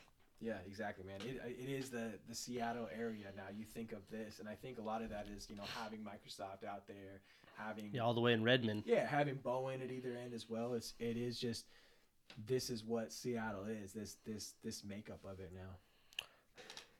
So as we were getting some uh, libations, Woodinville Double Barrel, which I love this stuff so much. This is like I got my decanter right. I got my little bar for people to have a choice of what they drink if they want to and this is definitely like the choice that I recommend for everybody, and I enjoy drinking. Sure. Have to maybe talk to them, get a little sponsorship action. Yeah, right? yeah, hey man, I'm getting everyone drinking double barrels. Yep. You know, spreading this, spread the word out, like hook a brother up. Oh yeah. But anyways, he was talking about getting the whiskey and having his old job of bartending. So I think something that's not really displayed and is almost a misconception is people think you got to know what you want, jump right into it, and just like execute. Sure. Right. And I was lucky enough, you know, I'm not a journalist right now, but I'm doing business in buckets. I'm using that skill that I have to pursue a sports podcast. Yeah. So it's definitely related. But a lot of people have uh, like a whole diverse portfolio of jobs until they find the mold of, you know, you said you're 23 until you even really started this DJ thing. So what were some of the jobs that you had growing up and how did that influence you? Or what skills did you learn from them that you could apply to djing or sales and business? Yeah so um, man this might be a, a kind of a long-winded answer but, but, i mean I, they're here for you not for me. I'm yeah. just here kind of well thank you man. No uh, so yeah i went to school for marketing. Uh, shout out uw foster business school. So i was like okay like i'm that guy I want to, I want, I want to go into marketing. I want to, you know, make some money. I want to, I want to be like, you know, a successful businessman. I don't think I actually really understood what that meant. Like I thought marketing was like I get to come up with like cool ad slogans and stuff like that. I mean, little did I know in that age, marketing meant like running pay per click advertising. Oh man. So I got this job out of uh, college, and I was like this uh, like pay per click marketing manager and man, I, I was not good at that job. like I, I, I I think maybe it wasn't like it wasn't something I was enjoying, which is the, the first step in not being good at it. But it was very like process oriented, and it was like you have to. Everything was manual. It was like it was something Smartsheet could solve, right? It was, it was like it was like you do this, and then you do this, and then you export it from this system, and then you do this, and then you calculate this in this report, and I, that's not the way my brain's wired, dude. Like I'm I'm not remembering those steps, especially if it's something that isn't really interesting to me. So I, I wasn't good at it, and uh, I wasn't necessarily bad at it, but I was just like not. How long did that one last? It actually lasted like a year and one week to, to, to, to the date. I, I remember like coming back from like New Year's break. I was thinking about it, and I was like, you know what, like. I'm not feeling this. And then I just I I went out for a walk and I came back in and I wrote my boss a letter and was like, "Hey, like I'm actually to resign off this thing. Like this is this is not this is not what I'm feeling." And she was like, "Oh, like do you have a plan or, or did you get a new job, you know?" And I was like, "Well, no, I don't have a new job. I actually have no plan, but I definitely don't want to be here anymore." And and I was out. And so um, after that, you know, I, I I was lucky enough to have a, a like a decent network, so I did some kind of like tried a bunch of stuff, man. I was like an account manager for a little while. Uh, I uh, worked again. What's account manager mean? What is it? Like- Give us some details. Yeah, man. Like for like, for uh, for, uh, again, kind of like a marketing, like all all all encompassing job. Uh, you know, client relations, like you know, making sure that people who bought stuff were were were okay. It just it, it wasn't. I I- think I didn't realize at the time I was I was on the I'm born for the sales side, not necessarily for that like customer relationship management and and marketing was okay but that was what i went to school with for so that's what i thought uh that's what that's all i thought i had necessarily and i eventually just wanted to take a break so i just kind of quit the corporate world i was doing like some pro bono uh, work uh, for some friends and also just kind of coming in as like uh, consultants, uh, you know, for various marketing roles. Since I knew how to do pay per click, that was like the, the one thing that I held on to. I would like do pay per click advertising for, um, you know, local companies. But I, I ended up just getting a job as a bartender. That's what I did during college, and uh, just tending bar, man. And it, it, it actually was one of the things that really led into DJing. I think because I wasn't worried about, uh, you know, the grind and you know leveling up it in the corporate world and i was really just able to hone in on this craft. And another part of it was i was actually able again to, to work this schedule. So i was able to be out at all these gigs just like chopping it up with these guys. I was just around Network, man. network Get your DJ going. Network- oh, by the way, I'm a DJ. yeah net, net- network to get work. You know and it was like i didn't have to i had the it was a, the sweetest bartending gig ever actually. It was uh, I think I worked. I eventually got the schedule, so I worked Sunday night through Wednesday or, Thursday, uh, and then th- or Thursday I got off early, so I could gig Thursday, gig Friday, gig Saturday, and uh, it was at this little bar that's still there, Nijo Sushi, right downtown. Still friends with the owner, so shout out them if you're ever down there. Uh, but it was cool, man, and and it just allowed me to be flexible. I didn't have to go to work till 3 p.m., so I could work these, you know, stay out and schmooze these long hours, and you know, be around all these people and just kind of network. Uh, and I think honestly, that was one of the major things that really just kind of allowed me to just focus on, you know, DJing and, um, you know, when I was ready, I, I, went back in, into the workforce. Cool. So let's start with the pay per click thing. When I think Yeah. of pay per click today, Facebook's huge. I worked at a startup called Flipped, which was real estate sales. Basically, is trying to help uh, real estate agents get seller leads because there's like the Zillows and those of the world that are really helping them with buyer leads. Sure. Um, so I think of that. I think of email. What what kind of softwares were you running when you were doing that and really Oh, pushing towards? like okay so i remember that all of the uh the search engines had their own thing. So google adwords had its own code that you had to upload. Yahoo had its own one. I think msn had its, its other formatted stuff. And i was just running those text ads like like the ones that are you know at the top of a google search and just alternating copy. It's like okay this copy worked based on this huge data report that i ran. Now let's put this one in. So again, I think it was sort of like this misconception, this almost this misnomer of like what marketing was. It's like, hey, I thought in college I was gonna be doing fun stuff, and this is basically like a data analytics job. You know what I mean? And I remember the the final straw for me was like uh, uploading the Hawaii. Like one of my accounts was Hawaiian Airlines, and it was just like uploading the the the fares specials as they changed and it was like this airline price is this much and a flight to hawaii uh, from from maui to sfo is this much and i was just like man like this is just not again how my brain's wired you know Do you feel like anything you did through that year and a week? I love how you know it so specifically. Yeah. year and Yeah. a week. Year That's a how week. you know it wasn't meant to be. yep but was there anything that you took from that that you were able to implement today, whether at Smartsheet? By the way, he's a, a major in sales. It just means he's working with business size 2000 up yeah 2000 up, so the big boys. I'm in mid market trying Yeah, to yeah. get to the majors, Yeah, right? yeah, Um, but he's working with big companies, Smartsheet. Uh, software that you can sell, productivity software is the best way I can put it. Uh, basically to any business, and um, you've been doing how long with Smartsheet? I just i think i just hit uh, three years man Congrats, Yeah. three years. It's a big mark. And then you had done DocuSign before. Have you done other software sales before DocuSign? no docusign was the first Were you there pre IPO or post IPO? pre-ipo So pre IPO, right? IPO hitting the New York Stock Exchange, when business is really clicking, it's when you can know you'll be in the landscape for a long time. You're not just a uh, startup company that's going to sell your company to somebody else just to make some money. Um, so now that you've been in sales for how long were you at DocuSign? Almost four years. Like, so yeah. seven years, yeah. and you are a DJ. Do you feel like anything from the pay per click job that you hated translated to you today? Anything a, at all? A ton of it, man. Like so, the the one thing that that job taught me was like how to be a professional in the workplace. So it was like the transition from, you know, these college internships that I had to like knowing how to be accountable, knowing how to like, knowing how to wake up early. I was never really a morning person. Still, still am not, but I'm kind of working on it. Yeah, Kara comes to the office like eleven o'clock. Yeah.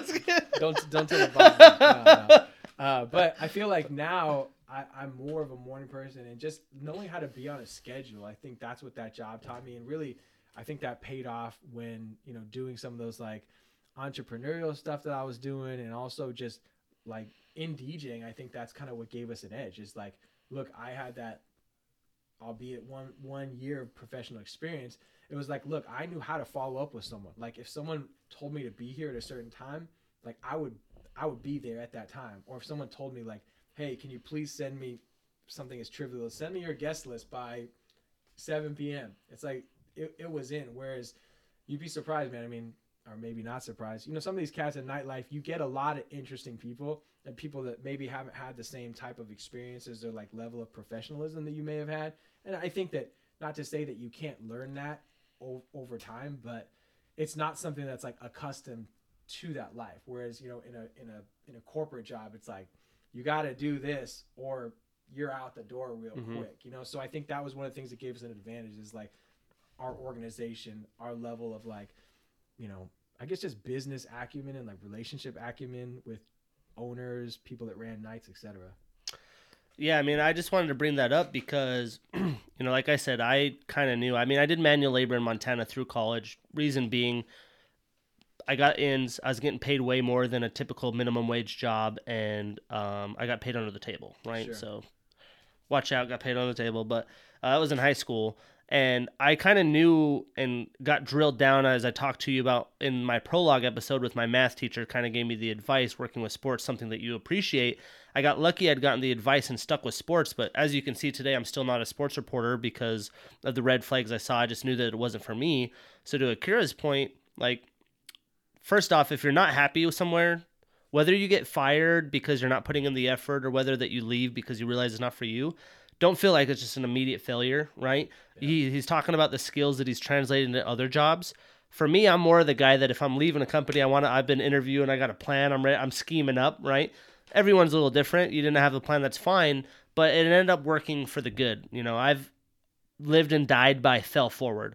You fell, you move forward, you use that experience and help implement that in the future. I think a lot of people just fail. They don't move forward. They don't use it as learning experience, fail again, fail again, and then they're just in a tough spot. So, big advice there is just don't think that everything has to be perfect, but use the skills and translate them because you never know where the advantage can be. And to the point of follow up, man, like my friends that are just kind of lackadaisical still live in Wyoming and Montana. When I come to town, I always have the a week that I come to town. They're like, damn, Shane's going to have an agenda. Yeah, He's got this stuff. Sense. He's going to follow up yeah, with us, and they they're like, whoa, it's too much. Yeah. But I guarantee you, if I ask them the week that I'm there, out of a scale of one to ten, how much fucking fun it is and how much of a good time we have, they're like, "Oh, it's 15. the best week, always the best." Right? They're always stressed out that I have the agenda. I'm rolling things out, but like, it, you know, if people are lackadaisical and not following up with you, you got to be the one that follows up. 100%. If you really want something, right? Whether it's a job opportunity, it's having fun with your friends, because in today's world, like no shit, I have a bunch of cards, holiday cards that I have on my dresser because I feel like I have so many good friends and connections that we just don't speak as much anymore. Sure. But it takes someone to put the effort to make that speak. It's not that we're not friends. It's just that someone's not putting in the effort. You know, I'm guilty of that too. I've been here for seven years and I'm not putting in the effort. Sure. But I'm going to write handwritten notes yeah. to everybody and just give them my life update and be like, hey, I consider you a very close friend. I want you to stay in connection. But it's that follow up that makes the difference. I feel like people, I think I heard a quote that, you know, I might have murdered this, but it's like a depressed person is a phone call away from changing their life. Right? Because not everyone has that. You know, I'm an extroverted person. Would you consider yourself introvert or extrovert? Man, honestly, kind of both, dude. I, I would say I'm probably an introvert, but in the right situations, I, am an extrovert, which is weird for a Mm-hmm. sales guy and a DJ. For sure, but you have the skill set and the professional experience to understand the concepts, and that probably brings out the extrovert in you. 100%. Where me, I just think being an only child in the middle of nowhere does that to you. Like you're either just going to be very inverted, introverted, and like to Yeah. yourself, or very extroverted. Because like if I wanted to have friends, guess who had to do the work? This Yeah. guy, right? Yeah. If I wanted to have the job, who who's going to do the work? This guy. And I always had to go above and beyond. But I think just the art of following up and why I love sales so much is just such a you know something that's not talked about and unless you are in sales really isn't talked about and i think you know i talked about in my prologue how sales is a cool thing because it's really just a skill set that could help you anywhere else right? Whether you want to be a, like i don't think anyone grows up like i just want to be a salesman. Usually when people say salesman it's like the sleazy salesman that's Yeah, like kind of yeah, that bad aura yeah, to it right? Yeah, yeah. but the sales experience that you have can take you so many more places or level you up to anything you know like just scheduling guests. Like i thought i could roll this podcast out in a certain amount of time one thing i didn't consider is other people's schedules Yeah. like i'm trying to have ceos and other people on this on this podcast and i was like oh yeah they got a big schedule i can't just do it but you know i'm not i, I have them booked now but i to have them on the podcast if it wasn't for that follow-up and that kind of professionalism with it because there's a difference between professional follow-up and just being an asshole too right 100%. yeah, yeah. You gotta. You, I mean, you gotta read off off that person. You know Yep. what I mean? So sales 101 here no yeah. Um, cool. So we talked a little bit about your previous experiences. One of my big things, and that I talk about a lot, and that I'll have my guests talk a lot about on the business sides, is growing personally and professionally. You know, really, my goal. People like, do you got an end goal? Do you know what you want? There's so many things I want that, you know, one or two years in my timeline can change things drastically. What that end goal is, Sure. but I knew, do know at the end of the day, I want to grow personally and I want to grow professionally and continue that. And I think that's why business is so great because no one's starting a business. Yeah, the financials there, but they're wanting to grow from other people as well. So for you being a DJ, obviously you're wanting to improve your DJ skills and, and keep moving up with that on the rise and run and solo DJing. Sure. But is there some personal goals that you have and some things that you're doing outside of DJing and sales that you really take seriously or any routine, routines that you take seriously that you would like to provide some feedback on? Yeah, man. I, I mean, one thing that I really have learned, especially in COVID, is um, the importance of personal health and like uh, like moving. Like it doesn't really matter like what you're doing, but you gotta move. And like the most successful people are always, uh, you know, CEOs, wh- whomever these people are. One thing that they have in common is they work out first thing in the morning. And I'm still not at that point. Like I, I would say I do that about like half the time, but I but I have now always worked out. Like whether it's a lunchtime workout or even an evening workout, is I do always exercise every day, and that's something that I uh, actually I got uh, a tape from um, a, a teammate of ours. I to say his name on, the podcast, Yeah, but that's fine.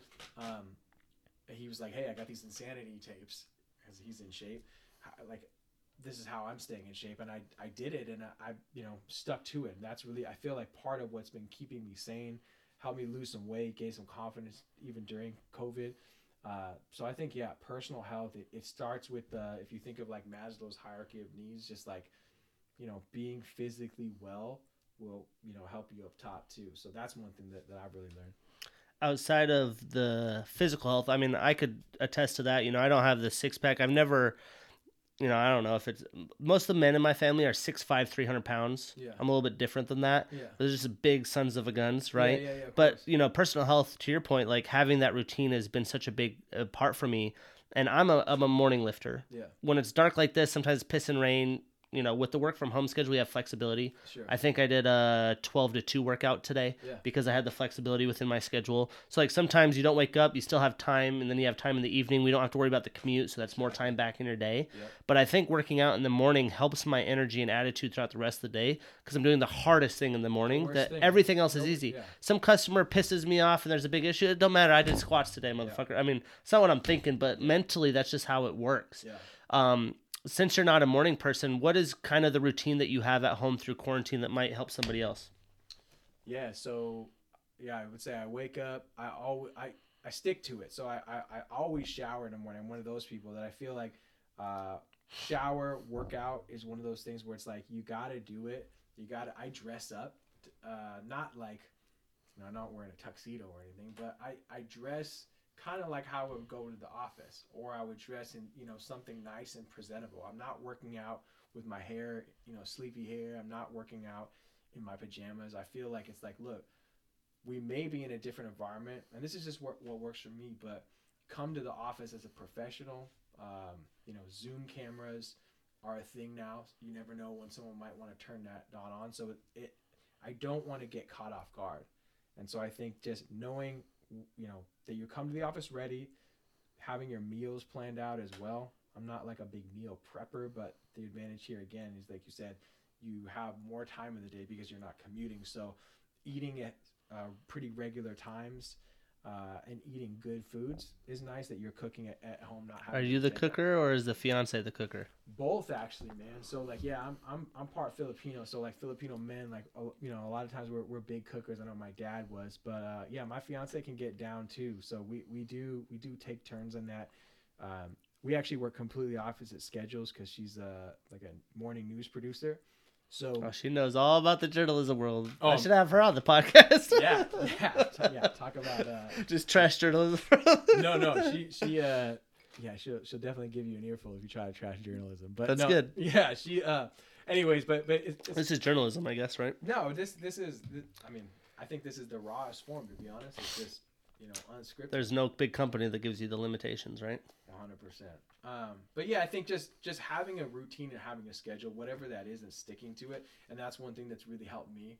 Uh, also, part of that schedule is taking breaks and walks, just getting outside, and I feel like I've been lapsing on that more, but it's something that I've been trying to work on. Is just, hey, you said you were going to take a 10 minute walk at this time. It's important to do that. It's important to move your body, be in motion at all times. Don't be static. Um, your work is your home, so do something that just get you out of the house, whatever that may be. Run an errand, you know, see people. I think that's really what's keeping me sane, keeping me successful during this kind of weird time.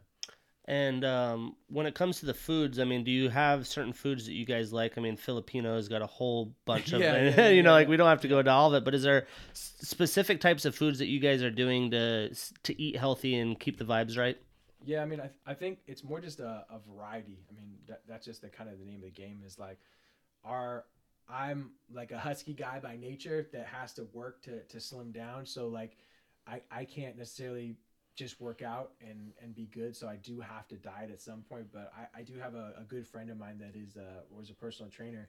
And one thing that he told me is that, you know, it's not about having a tight diet all the time. It's about having a consistently consistent diet. So that's what I strive to do is just have something that works that's still tasty that's not maybe the the absolute cleanest but i'm not eating you know french fries every day either. Yeah so the problem for me is is i have like the 20 meals of good food sure and it's at 20 meals over and over right yeah. i don't have yeah. i don't have some totally. i don't have the night like the filipino diet is like so advanced in spices and yeah. flavors that i don't think you could ever feel like you're on that same routine True. do you guys see yourself going through the same types of meals or are you always changing up you're looking at recipe websites or whatever to change up the game of course yeah and I, I mean I think it also does help to have you know her to bounce ideas off of, and and you know she has her her own culture being from uh, from Taiwan uh, or her family's from there, so like she has her things that that she's kind of familiar with, and I, I have some of mine as well, but.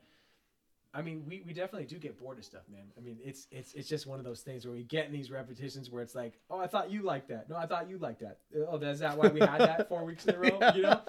Uh, but yeah, I mean, it, it, comes organically, you know, seeing other people eat stuff or just kind of getting ideas sometimes from getting takeout or, you know, could we make that a little bit, very, you know, variation? I won't claim to be a master chef by any means, but I do have the ace up my sleeve. I lived with a, one of my best friends. He is like a master chef uh, for John Howie.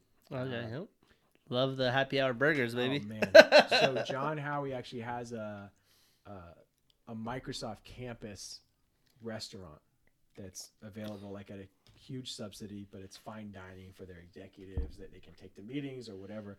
And my buddy is basically, uh, I don't think you can be called an executive chef at this, but because John Howie is, but he's basically that guy. And so he comes up with a menu, etc. And I had the luxury of living with this guy for a long time, and I felt like that stepped up my cooking game exponentially. Just being able to say, hey, what are you? Why are you doing that? Like what? Like what? What are you combining? Mm-hmm. So understanding those, and I still can, you know, hit him up for some recipes. Albeit his food is more tasty and healthy, but you know, you, you can still get some ideas from this guy. So the big thing for me that I'm trying to add, and I don't know if it's purely due to COVID, but I think COVID's enhanced it as a night routine. Sure. I've always been I don't know if I'm necessarily a morning person. I think when I was a kid, I was easier. Just I'd wake up before my alarm type of thing. Yep. Now I'm the alarm's going off. I'm snoozing a couple times, but I'm forcing myself up and once I do, I feel better. So that's why I, I'm vibing it. But I never really had a night routine. Usually, I just go. I kind of had an idea of nighttime because if I want to get to the gym, I need to have X amount of sleep. Sure. And recovery is, I'm realizing as I get older, a bigger thing than anything. And I think as you get older, recovery probably is more important than when you're in college and high school. You could get Definitely. trucked out in the football field, wake up the next day fine. Now it's like, whoa, what's going on? Um, and some of the things I'm realizing, like, you know, we were playing Warzone, and that just gets me so hyped up. Like I have to cut Warzone off by eight if I want to be in sleep at ten thirty, just because I have that adrenaline, the motion, and you know we're at home staring at screens all day. I have an eighty-two inch TV in my apartment, Yeah, so like staring at that thing. Like if I'm just doing that, and I'll see myself. I'm pretty good at making myself go to sleep. I don't have the issue of just like staying up forever, but I don't sleep as well. And I don't feel as recovered if I'm playing Warzone, chilling on the TV. So one of the things that makes me fall asleep, which is a pro and con, is reading books. Yeah. And I do have a goal of reading more books. Um, but some of the people that I follow, one of my buddies, Sean O'Malley, is doing a UFC uh, podcast, and he's also a, a professional UFC fighter. He talks about his new, uh, night routine, being a professional athlete, and how important it is to him, and stretching. They do a, a cold plunge at the end of the night that calms you down and, and settles you down. I don't have a cold plunge, but I'm starting to do stretching at night. Yeah. I love stretching before workouts in the morning, and I'm huge behind that. But just stretching at night, to your point, getting that little extra body movement, but it like limbers you up for bed, and those types of things have really helped me through coronavirus to really dial in a routine and tight schedule. Because I find myself when I'm not doing those things that I don't sleep well, I don't get up to the gym in the morning. When I don't get up to the gym in the morning, I don't feel the same at work. Then I'm trying to force a workout in the evening, and then everything's just messed up. Sure. Are you doing anything in the night that's uh, kind of a routine? I mean, it's kind of funny these days. What I've been doing is I've actually been trying to, I mean, uh, not leave my communication uh, till till the next day. So if I do have someone that called me or or texted me or emailed me or just you know an idea that we are bouncing, I'll actually strive to like give those people a call, you know, those friends, and just chat about that rather than text. And that's kind of become my nighttime routine where it's like, hey, I'll just call you, and I feel like that kind of makes me feel more human. I talked about kind of this idea about being in motion all the time, whether it's your body and moving, your your mind, whatever it is. And I know this may be kind of contradictory to what some people say when I like settle down at night, but I feel like it's not like I'm stressing myself out. I just think it's important to to keep your mind moving, to engage in stimula- stimulating activity, not just being on the couch. So what I have done is just at some point, you know, in the evening, I'll just call those people that I've been having a text conversation with and talk to them and just kind of hash it out. And it's weird. The reception I've got is that these people are kind of craving that attention on the other side too, saying like, "Hey man, like I, I'm." We end up having a, a, a way longer conversation than I thought. You know, uh, Is it just me? Our phone calls go way longer these days. a long time. Yeah, it's and It's, it's, a kinda- human connection, it's, man. It's nice. So I, I think that that's been the big change in routine, and then just kind of like getting, uh, you know, getting older, just making sure that you know I'm not eating too late at night, drinking water, taking vitamins, all that good stuff. Yeah, I mean, I think the biggest thing for my food diet that's changed as I've gotten older is definitely like, to be honest, I tried the fasting thing for a while mm-hmm. and it was fine, but I, I I'm I haven't allowed myself to cut out alcohol. Yeah. And when you don't cut out alcohol, you're just screwed with the the whole fasting thing because you'll get you know, if you fast Monday through Friday really well, but you eat like shit Saturday and Sunday night because you've been out drinking, it's it doesn't make up for it. Doesn't make up for it. but what it had showed me and really i had kind of found in tune with my body that i ran better lifted better performed better just everything is if i don't eat past 6 7 p.m which is pretty early but when i go to bed at 10.30 that's pretty early too and you got to give yourself that time that's just the way my body works so to your point i think that's a huge thing just really dialing that in i and i think the rule, golden rule, growing up was like don't eat past seven or whatever. I don't Yeah. know, it's whatever. But now as I'm older, I'm like really into that, and like my friends are like, "Yo, let's go get food." I'm like, "Man, it's eight o'clock. Like I'll be Yeah. s- not even digested this before I go to bed." One hundred percent. Yeah, I mean, my fiance, she's uh, she I mean she's in the news, so she produces like the the news at seven o'clock in the morning, uh, or like actually these days like uh, five and six in the morning. Actually, uh, she she produces those shows. So um, she goes to bed very early, and so we eat dinner very early as well. So. Um, my struggle is not eating a snack at, at you know late night because it's you know I'm eating dinner at four four or five o'clock. You know it's it's it's a long time before I go to bed at eleven or, or whatever it is. When I was doing the fasting, the golden rule he had is you have the window that you can't eat, and my window was closed at like 4 p.m., so I couldn't eat past 4 p.m. But at 8 o'clock, you break the window. It supposedly helps you get in a deeper REM cycle with a banana with peanut butter. Okay. So if you do have those snacks because your fiance is working that new shift, try that out. It put me it like I had never been in such deep sleeps in my life. Yeah. And I haven't done it since I was fasting, but I had the craziest dreams, which means you're in that good REM cycle because I think that's why I don't really remember my dreams or go through my dreams. I don't get enough REM cycle. Sure. There's like all these sleep rings and things you could do to track your sleep. I should probably get more into that. I'm not a professional athlete, so it's not as huge. You know, I feel like I'm doing okay. Yeah, yeah, I'm yeah, not yeah, home enough, but um, that definitely was a game changer. So you might want to check that out. I don't know what the science is behind it, but. I mean, I don't think I'd ever been to sleep and fell asleep so hard after eating a banana and peanut butter. No, It's no, crazy. For sure, for sure. Definitely down to try that. Um, but DJ life. When I think about being a DJ, it's almost like you said, a it's show business, like superstar status, whatever you want to call it. Um, how long have you had a fiance now?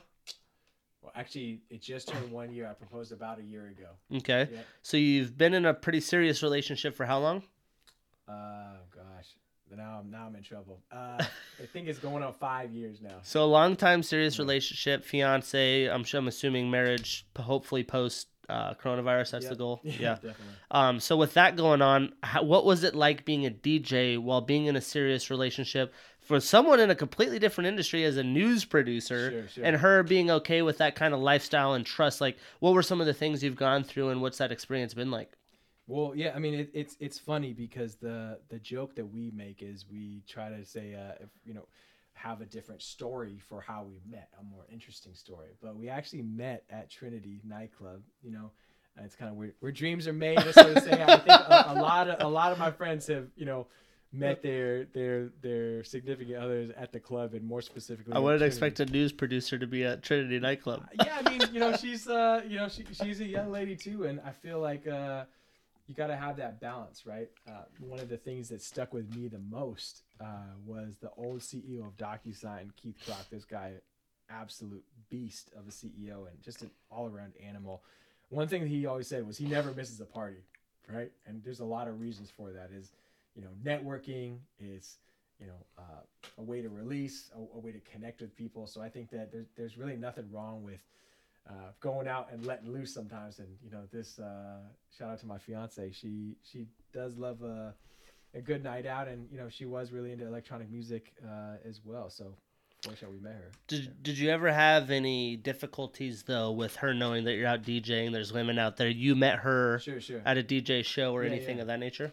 No, I mean, uh, she's super kind of alpha, and she, she's very sure of herself. And I think that, you know, once we got serious, it was just like, look, you know, this is kind of just a job, no different than, you know, if I was, a, I don't know, a- any other job that was around uh, uh, attractive people. It just happens to be, uh, you know, in music, and she understands that scene. And I think one thing that was also important is that, um, you know, she knew the game when she got into it. I think that it, it would be hard if I said, look, all of a sudden, I want to be a DJ tomorrow. So I'm going to change my schedule. I'm going to be at this nightclub all the time, drinking, you know, having, you know, uh, you know, meetings with the, all these people late at night, coming back late. But it was, she grew accustomed to it and we got to kind of tiptoe in this relationship. And she knew that was kind of the lifestyle I was living. I mean, it also helped at that point. Uh, I was already in my career at sales too. So I wasn't like full on DJ mode, but uh, yeah, it, it wasn't a big change for her. When it comes to sales and DJing, that seems like two completely different things. Sure. In my mind, because I've been in sales actually longer than you technically. I think I've been in sales for seven, eight, nine, ten, eleven years. Okay. Yeah. You got I've been selling in. stuff. Yeah.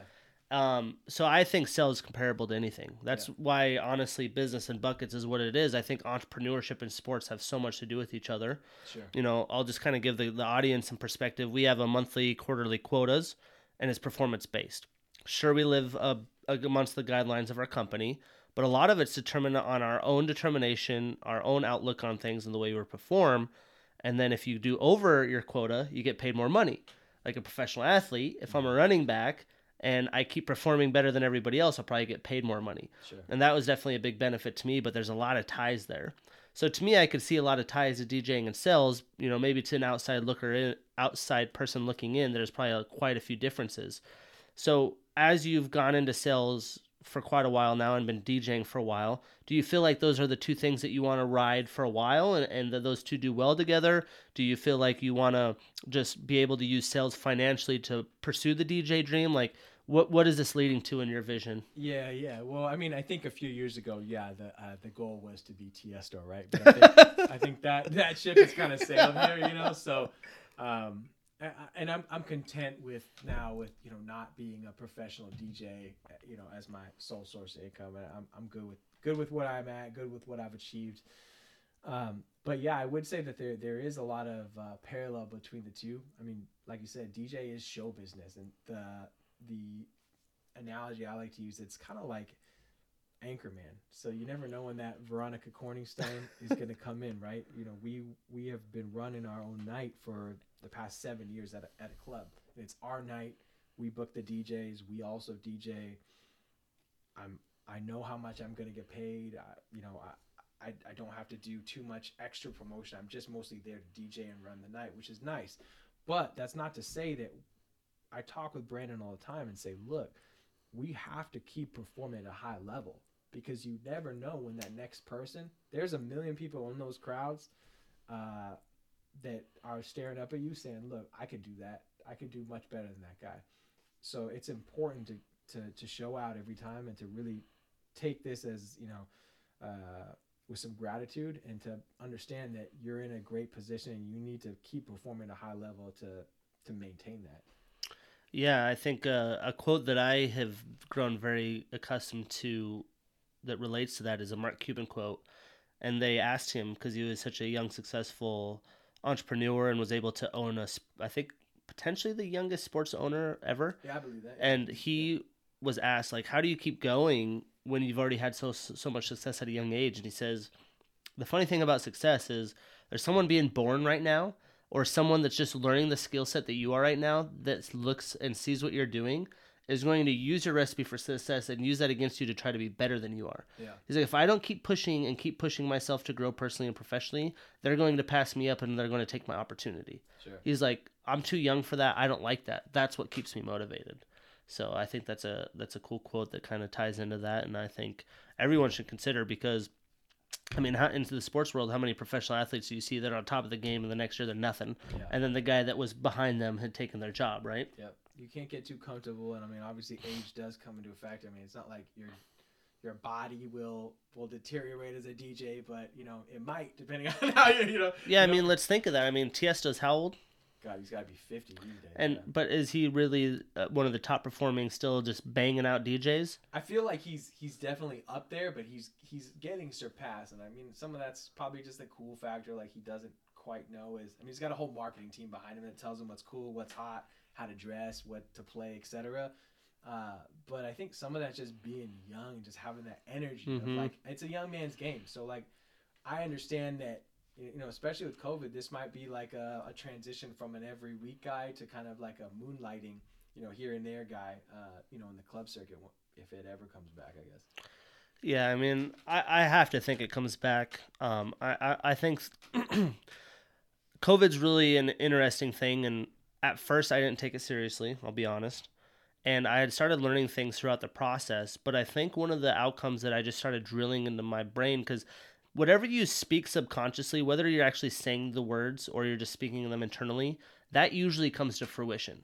If I tell myself I'm going to be successful f- from the day I'm born, I'll probably be successful at something. Mm-hmm. If I just say I'm not good enough, it won't happen. You probably won't be good enough. It probably won't happen. That's just how I believe. But one of the things that ties into that and um, talking about really wanting to push yourself and be successful, is a few different things. I think you got to surround yourself with a core of individuals that you could feed that from and that strive you to be that better version of yourself, right? That tell you like, hey, you're slacking, you need to keep keep that together. And what really stuck home for me as a child was you're the sum of the 10 people that you surround yourself with. Sure. So if I want to be a professional athlete and I'm hanging out with 10 dudes that are just playing Warzone every day, I don't know how I'm going to be a professional athlete. I should probably find a better circle of influence. So for you going through that, you know, that change and I mean, just a disruption in the whole DJing world. Have you found yourself with a core of people uh, that you've been able to vibe off with and really learn from?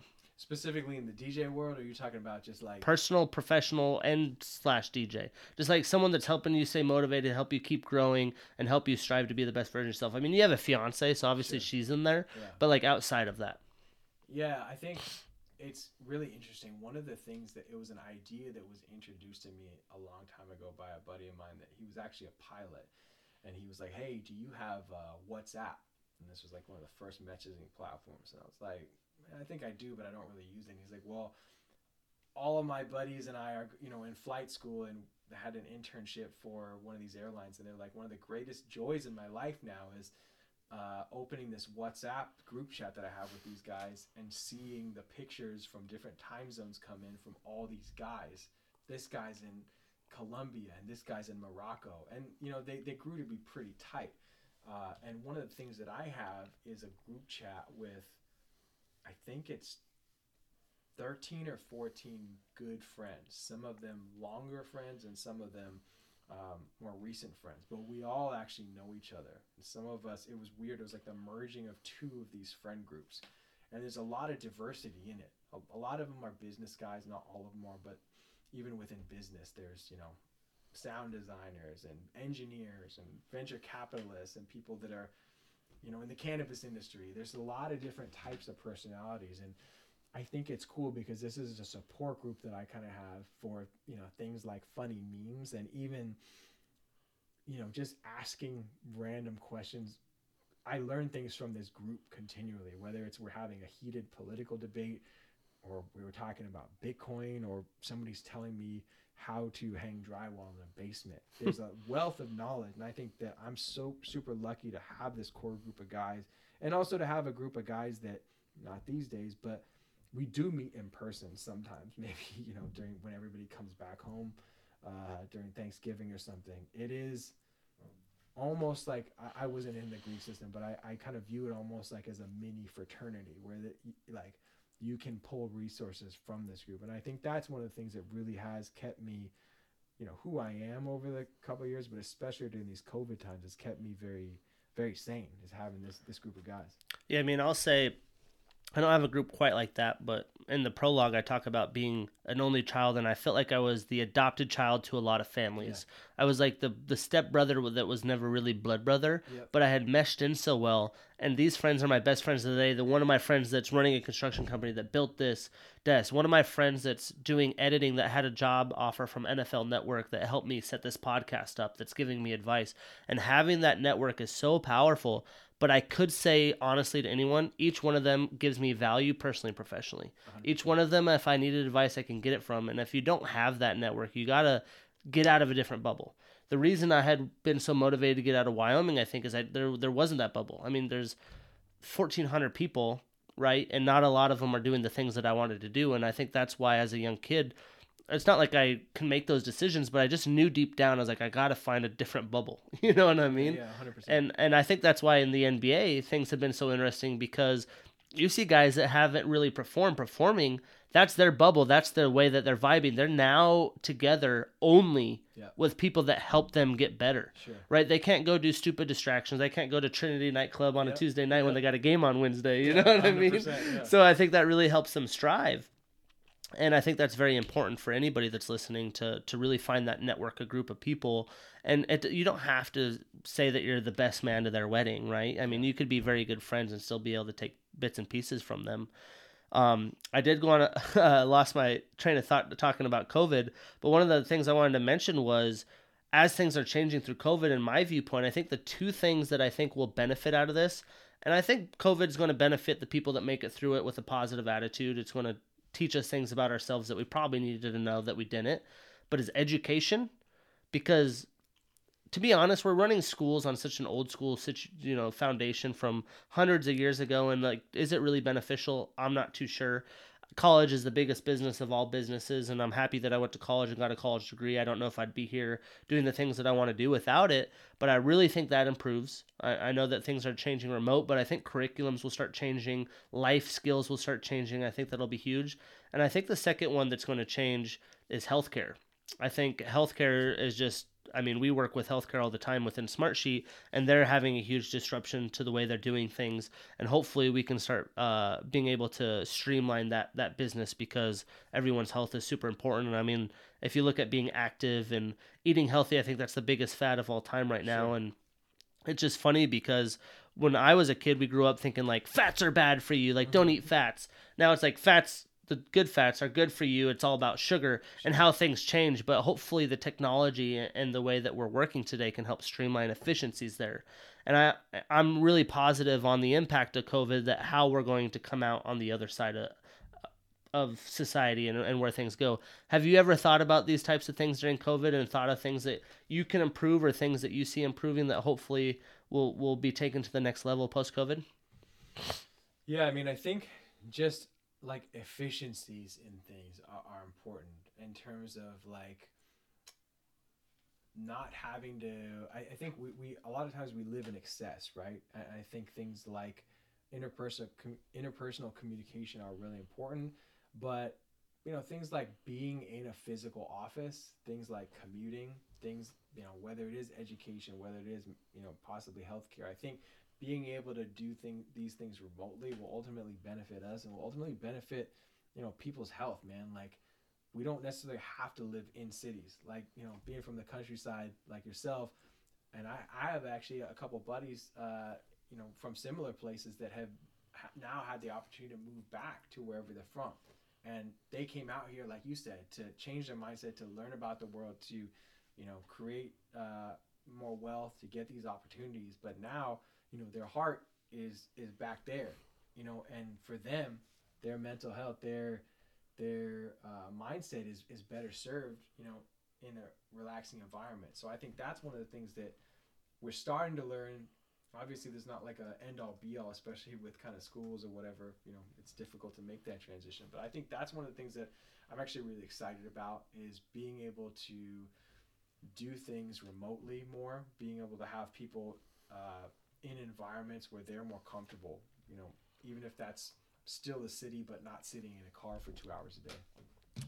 Yeah, I mean, I think the idea of the American success story growing up, you see those people that are on their phones, like can't even have their kids to have meals because they're just too crazy and hectic of the life that they're going on, whether it's commuting, going in office.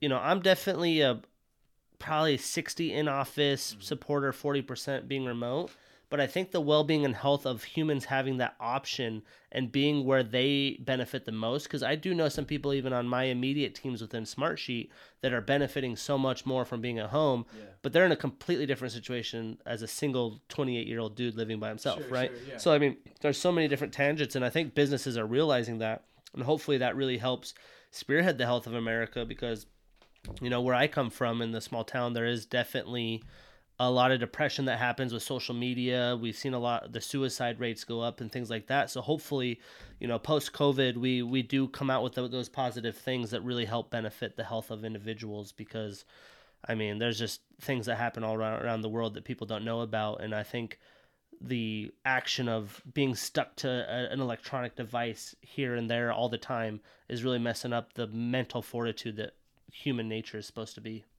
Well, I think also this ultimately will change and reshape a lot of things and then force people into other avenues and give people other opportunities. I mean, nothing is really change is never welcomed, right? And uh, one story that I kind of actually wanted to get into about, you know, just opportunity presenting itself and, and a big change is how I got into sales, man. So I let's, I love that story. Yeah. Let's let's talk about that one. Yeah, man. So um, it's really interesting. I was working at this bar that I kind of talked about before, uh, and it it was what kind of bar? Give us the details. Yeah, so I want to hear about it. It was a it, it, was a it was a sushi bar down downtown called Nijo's, and it's very small. I mean, it's it's a sushi restaurant that also has a bar, and the like bar, a bar top, couple bar, top- stools. Yeah, yeah. It was a, a six top bar and three bistro tables, and so you as the bartender serve all those. Those are your people. So the money is de- is not necessarily made in the volume. You're not working like in a nightclub. The money is made bullshitting with the, the guests and kind of getting to know them and just having these regulars. You would have a lot of people. It was the waterfront, so there was a lot of industry people that would have a drink before their shift and then after their shift. And there was a lot of people that lived in these swanky high rises that would come down, or business guys traveling, people on the ferries. But you got to know them and you got to chop it up. And the way I actually made pretty decent money. I mean, uh, you know, for a bartender, uh, And this was during college, post college. post college, yeah. So it was after I uh, after I quit the uh, the the paper Click. and uh, you know just uh, you know DJing and, and doing some bartending. Uh, I you know was was making decent livable wage and the way I got into sales is I had this guy that, that I always used to talk sports with and admittedly I enjoy sports but I'm not like a, I know I hear you chopping at the office. You, you can say every stat and you know so much QBR and that's why they're winning and losing. That's no, I, I love playing sports. I love watching sports, but like I'm not I'm not the kind of guy that It's can like me and EDM. yeah, exactly. I like it, I'm there, you know but what- like- you know what you like, but Yeah. you're not you're not, Yeah. you're not a connoisseur. So like that's how I was, and I always had Sports Center up or whatever. So I, part of how I made my money was chopping it up with these people on sports. Did you watch the game last night? Obviously I did because I was here. You know how do you think about that? And there was this one guy, always came in from out of town. He was in there about every two weeks or so. Um, and he, I knew that he liked the Angels, and this was like Oh, was shout out Angels. yeah, Let's no, go. Yeah, he was, uh, I, and you know, he loved Mike Trout, obviously, and I this was like in 2000, probably 2012, 2000, no, probably 2013. So it was like early, like just now taking Mike off. Mike Trout was the guy, and he was telling me about Mike Trout. He was like, "You gotta watch this guy. He's something special. He's just he can run, he can hit, he can do everything." And you know, kind of like music or food. I was like, "Oh, this is why you like Mike Trout." He was he was breaking it down for me. And anyways, we were just always chopping out. I think I worked there for a couple of years, and I probably chatted with this guy and knew him by a first name basis. Uh, and it wasn't until like a couple years later that uh, we started chatting about my background. He's like, "Oh, you actually have a, a four year degree. You are doing this like, uh, you know, little contract work here and there for your buddies, doing this marketing." And you know, I didn't know that. Uh, and I said, "Yeah, man. I mean, you know." Uh, he's like, "Well." I don't want to say anything, but you know, I, I work for this company, and I think you'd be, you know, pretty pretty decent for this job. We could we could use guys like, and I'm like, yeah, yeah, whatever, man. Like, I, I, I don't know about that. Getting pitched. Yeah, exactly. And then he he says it once more before he's like, you know, I can't promise anything, but you know, I'm I know some people there. I'm kind of a a, a guy over there, so maybe send me your resume and you'll you'll probably get an interview. And, but I can't promise you the job. And the thing that got me was he's like, you know, you could make a hundred k over there. And I was like, say less. Like I was like a hundred thousand, like in one year. Uh, and he's like, yeah, man, if you work hard, like you know, maybe not the first year, but uh, after a couple of years, you you, you can make a hundred hundred thousand dollars a year. I sent him my resume the next day. DocuSign? DocuSign. Hell yeah. This guy happened to be the the VP of customer success, and uh, he was like a, a big guy over there that I that I was bullshitting. So I mean, long story short, it's it's those relationships, and I think ultimately that interaction at the bar, not making money by being necessarily a good bartender, but by being a good talker with everybody that came in. Everybody knew me, you know, and uh, I think building those relationships were was how I made my money then, and it's honestly how I transitioned into making this money now. Now I wasn't always good at sales. I'm not going to say that I came into DocuSign and started just killing it, but you know, it definitely was a stepping stone, and I think that it was this kind of collage, this montage, you know, that I'm pulling skills from all, these areas, whether it's DJing, you know, drinking at a nightclub, knowing how to take clients out or whatever, to, you know, being professional, knowing how to wake up on time from from the paperclip job or whatever, you know, knowing how to do an Excel report. I don't know. It's it's just this colla- collaboration of all these various things. And I think that's super cool. And I'll, I'll dive into a couple subjects here because I think this is awesome to talk about. Is you never know what your opportunity is, but for the small town kids out there, that's the reason why I love small town Wyoming. You don't go to the bar with the four drunks in there and get that person that leads you into a career path. And you know, I knew obviously had the mental capacity to understand that, but it's crazy when you're in a city, especially being here, and that was what year probably. 2014. Right, at, that's right when I moved here. I graduated college in 2014 when the city's starting to boom, and you find these connections that can put you in the right place. But to be honest, the sad part is, is you gotta have the connection sometimes mm. Right? Especially with the way interviewing is now with the resume algorithms, just to the point like you're getting shut down on Facebook and YouTube. Like if you don't have the the right setup and the right connections, you might not get the right opportunity, and no matter how good you are. So you never know when you're talking to someone. Present yourself right. You know, have those great conversations that can open those doors for you. But it's funny how much of a skill talking is Yeah. We grow up one of the first things we're getting taught to do is learning how to speak. But some people's level of speaking is so much higher than the others. I mean i think most people can agree obama got voted president because he was such a good public speaker. I know i voted for Bob. i was like this guy talking sounds like he knows what he's doing. He's very influential. He's very inspiring. Like i want to vote this guy president right? And i think that's so cool because you know you talk to a lot of people and they're like what do you do I do sales. I like talk all day. That sounds super lame. yeah, but there's like levels to this. You know Sure, what I mean? sure, There's yeah, yeah. definitely levels to it. And you, you look at some of the people in America that get paid the most wages, actors talking. Like actors are taking talking to a whole nother level. They're they're learning other accents. They're learning how to, you know, absorb someone else's version of talking. There's mm-hmm. comedians, right? And I think that's so cool. Just to like s- some people think to be successful you have to invent something or start a new business. Sometimes it's just as simple as mastering the first skill you learn, and that's speaking. I mean, 100%, man. I, I obviously kind of just shared the, the, the business aspect of it, but I think it, I mean, being able to articulate yourself definitely helps, right? But I think the main thing that's helped me throughout all my life it has just been being able to get people to help me.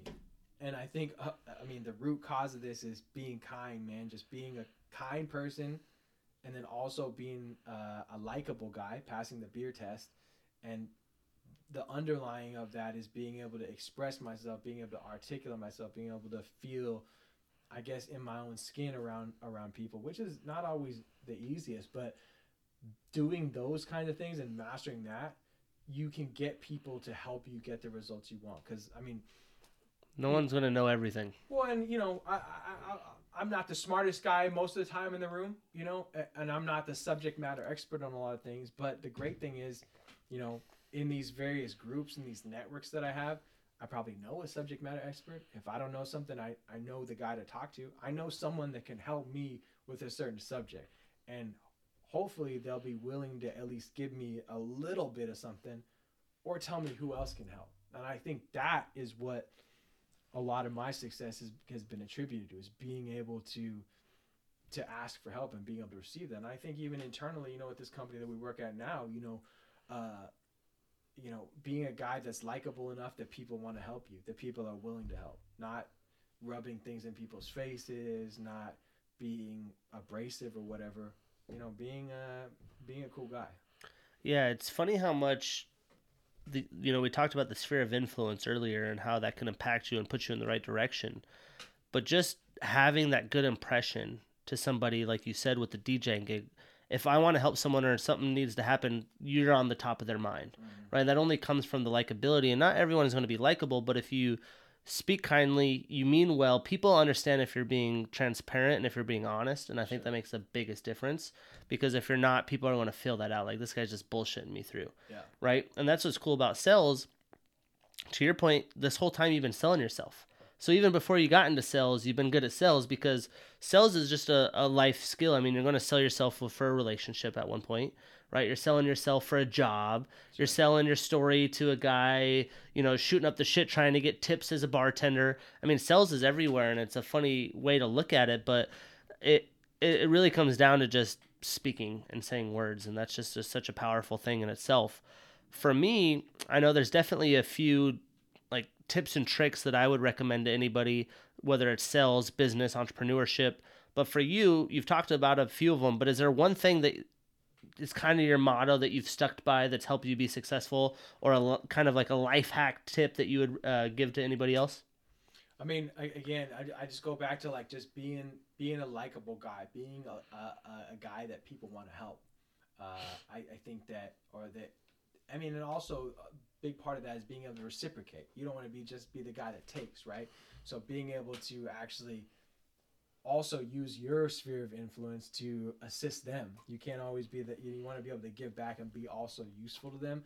So I think that's a big part of it. Uh, and I think also just overall preparedness, kind of like knowing what you're going into and having an understanding of what what you might expect, doing as much as you can because you can't necessarily expect how someone else is going to act, but I mean, you can definitely have control over yourself and you know what you're bringing to the table in any situation.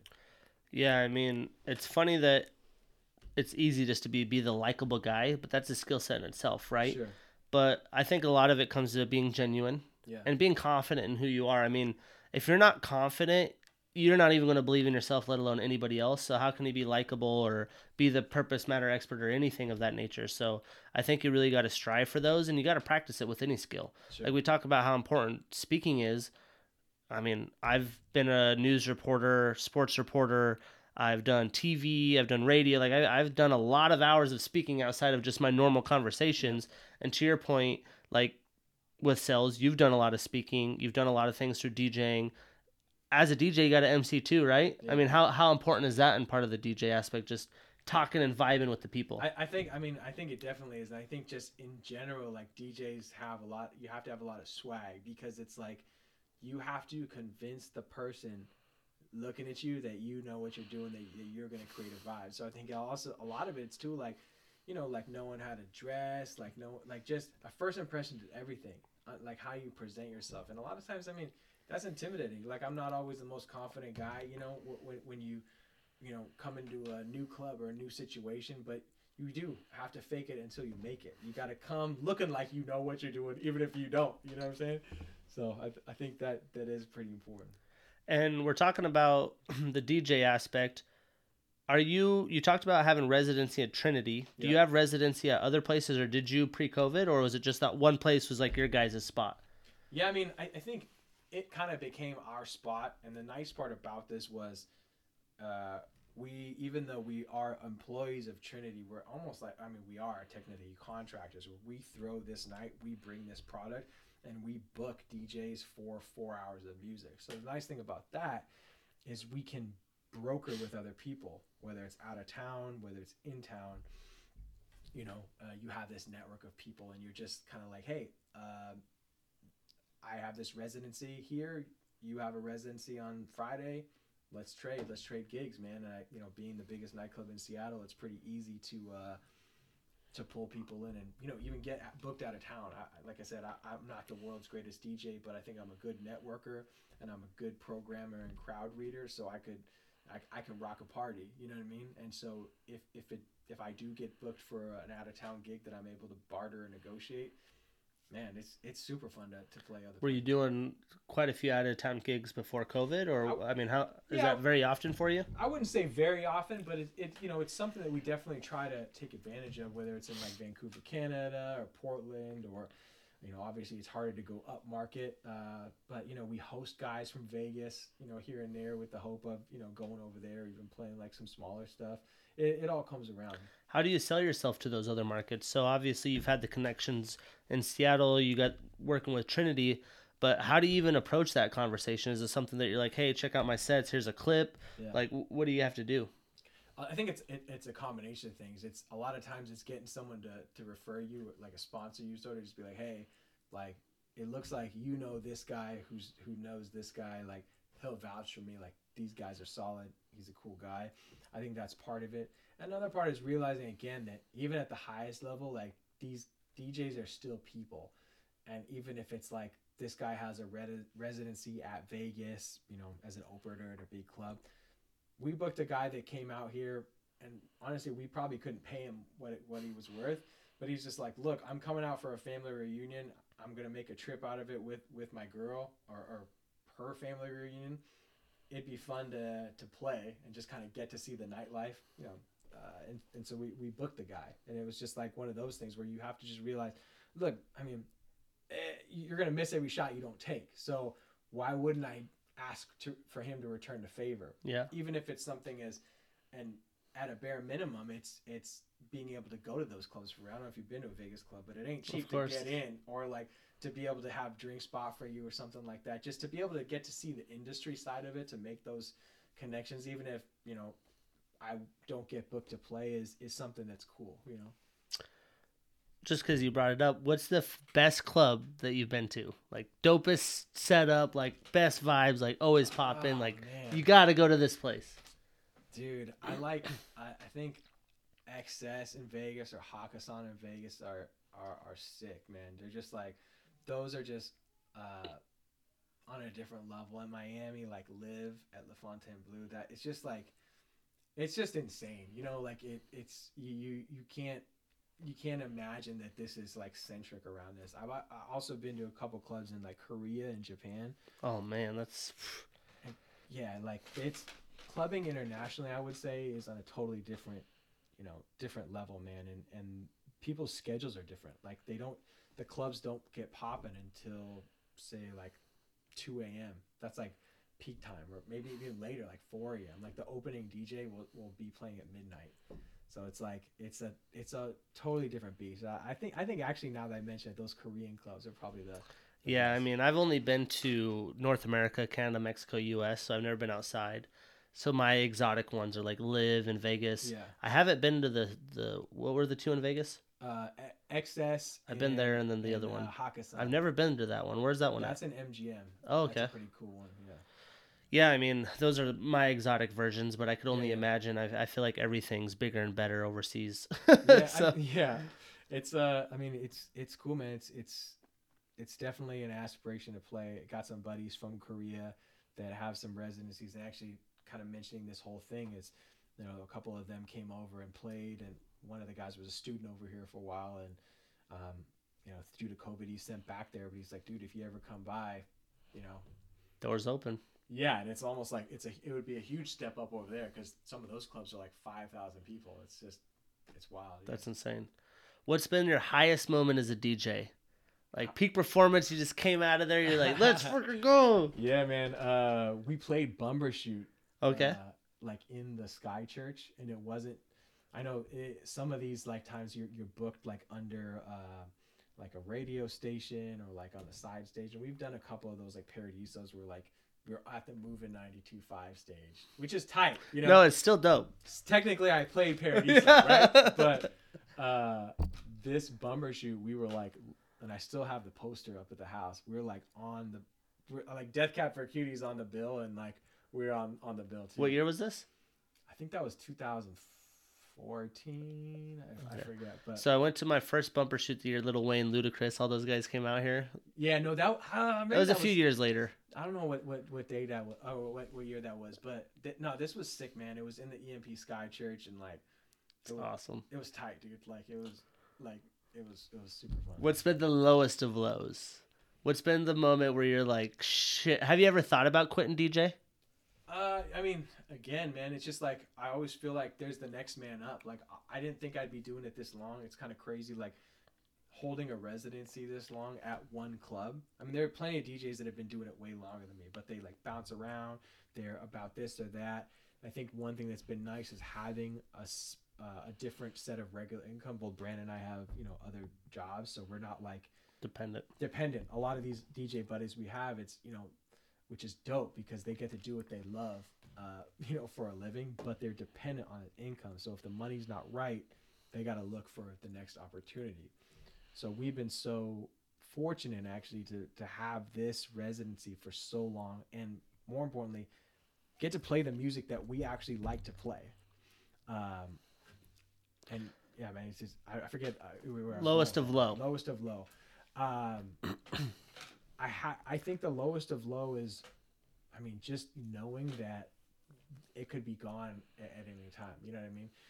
Definitely, we played some shit gigs. Like, there's been some times. I mean, we tried to do this thing where we were playing uh, in a Thai restaurant that like turned into a bar in UW for a while. Like, we were trying to make it a thing, and it just wasn't. But honestly, I don't think there was any low times. Uh, I mean, maybe that time at the Chieftain when we cleared the room, but not not really any times where I was like, I'm gonna quit. I I, I just more as more like I'm gonna do it until it's not fun anymore. I'm gonna do it until I'm not enjoying anymore. Uh, until then, man, it, as long as like I said, man, it, they keep calling us back. I'm gonna show up. Well, you're lucky you haven't had a time where you've quit.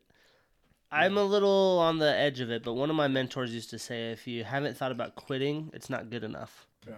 But that's cool that you've been in that position. Connections are huge. To Sure. your point, you've been started with connections, so find some connections out there, everybody. 100%.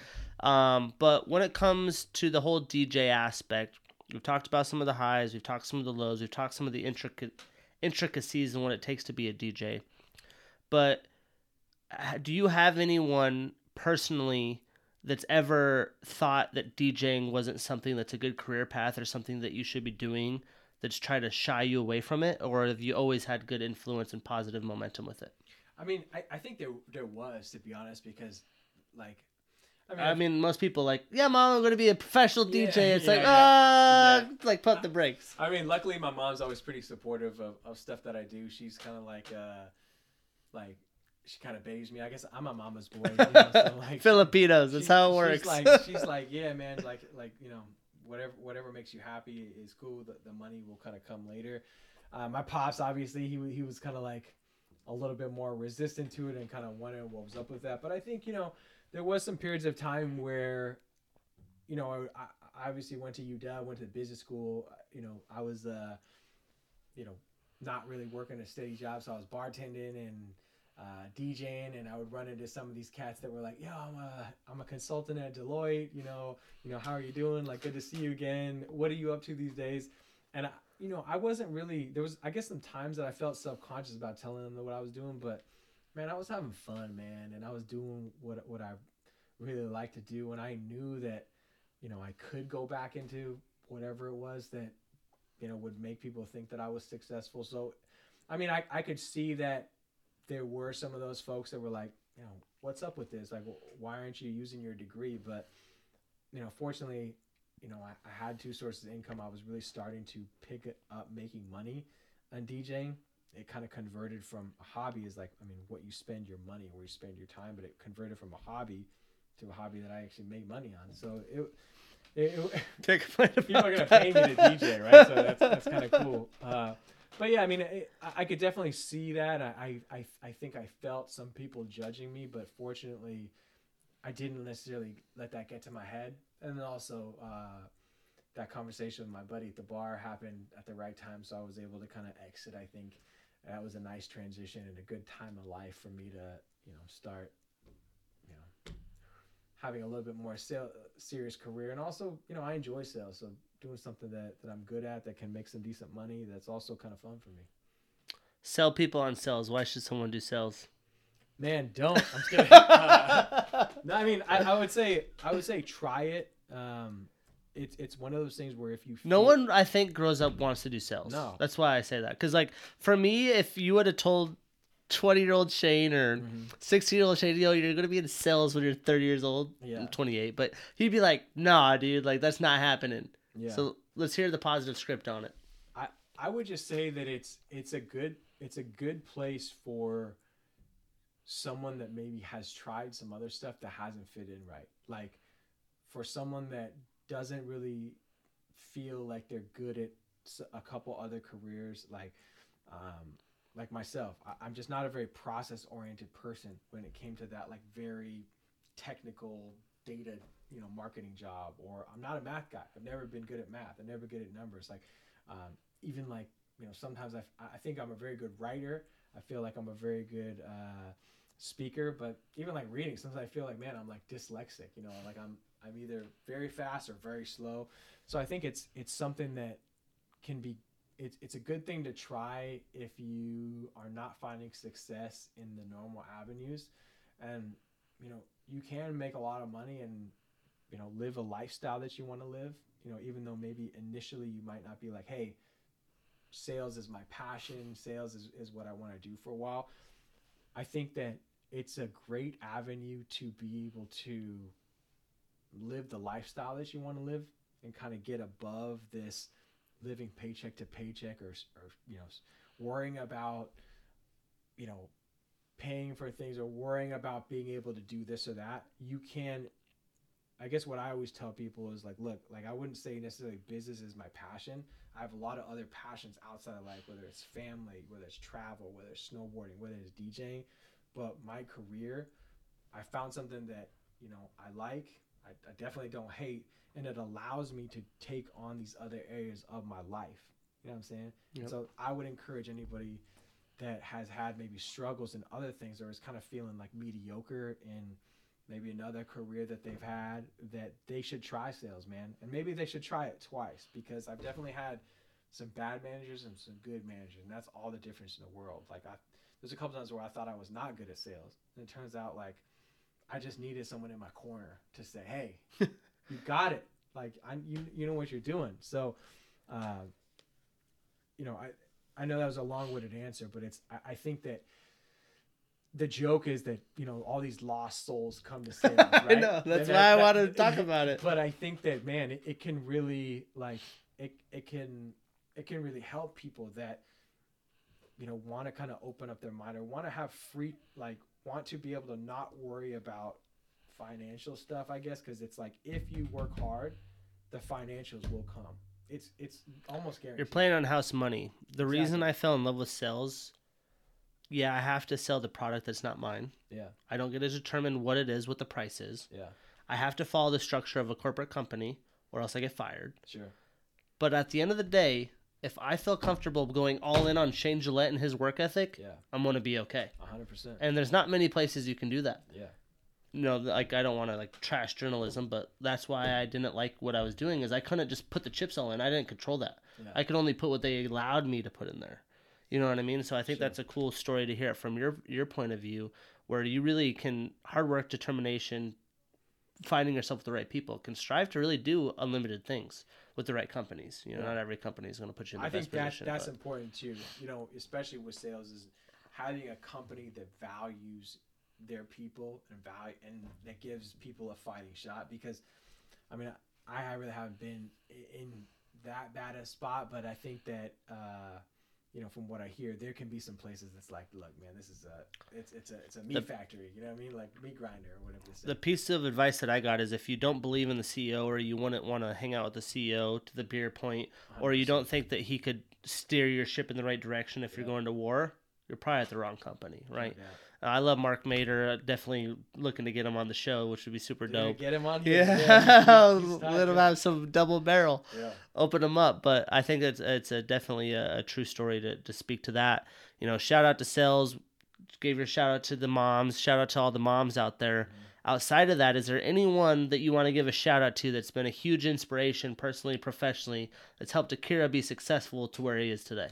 honestly had a had a couple couple managers that, that were like uh, big influences just like and you know just people that that motivated you i think in sales is such kind of a people view it as like a cutthroat industry but i've had a handful of managers that were really just kind of like motivators and you know didn't nec- made me think like okay it doesn't sales doesn't have to be this like necessarily hard nosed thing. You can be yourself and have s- success and you know be uh you know just a person that's more calm and relaxed and and and that will also bring bring results uh, but other than that man honestly the fiance dude she is a boss total g um yeah motivates me she's like the joke is she's she's a journalist right got her master's from northwestern or whatever but she Big journalism school.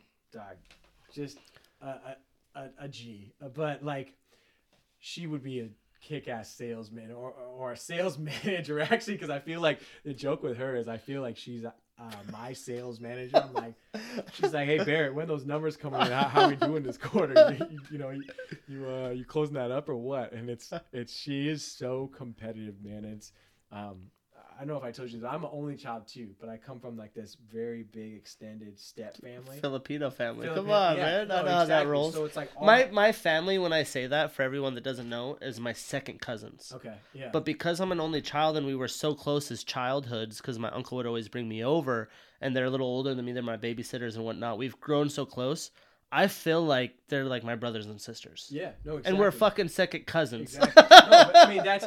I mean that. You're like, you're, yeah, you're doing the Filipino thing where it's like, if it's not even your family, it's your dad's friend that you grew up with. It's like that's your cousin and that's your uncle over there. So like, I mean, and I grew up with a, a whole lot of those, and you know, a lot of them I'm still very close with to this day, and th- and that's like, so I never, I definitely never felt like that. Um, but at the same time, like seeing my fiance's family, like they, they're a family of four, and they are so competitive. It's like my god, like being an only child, I wasn't.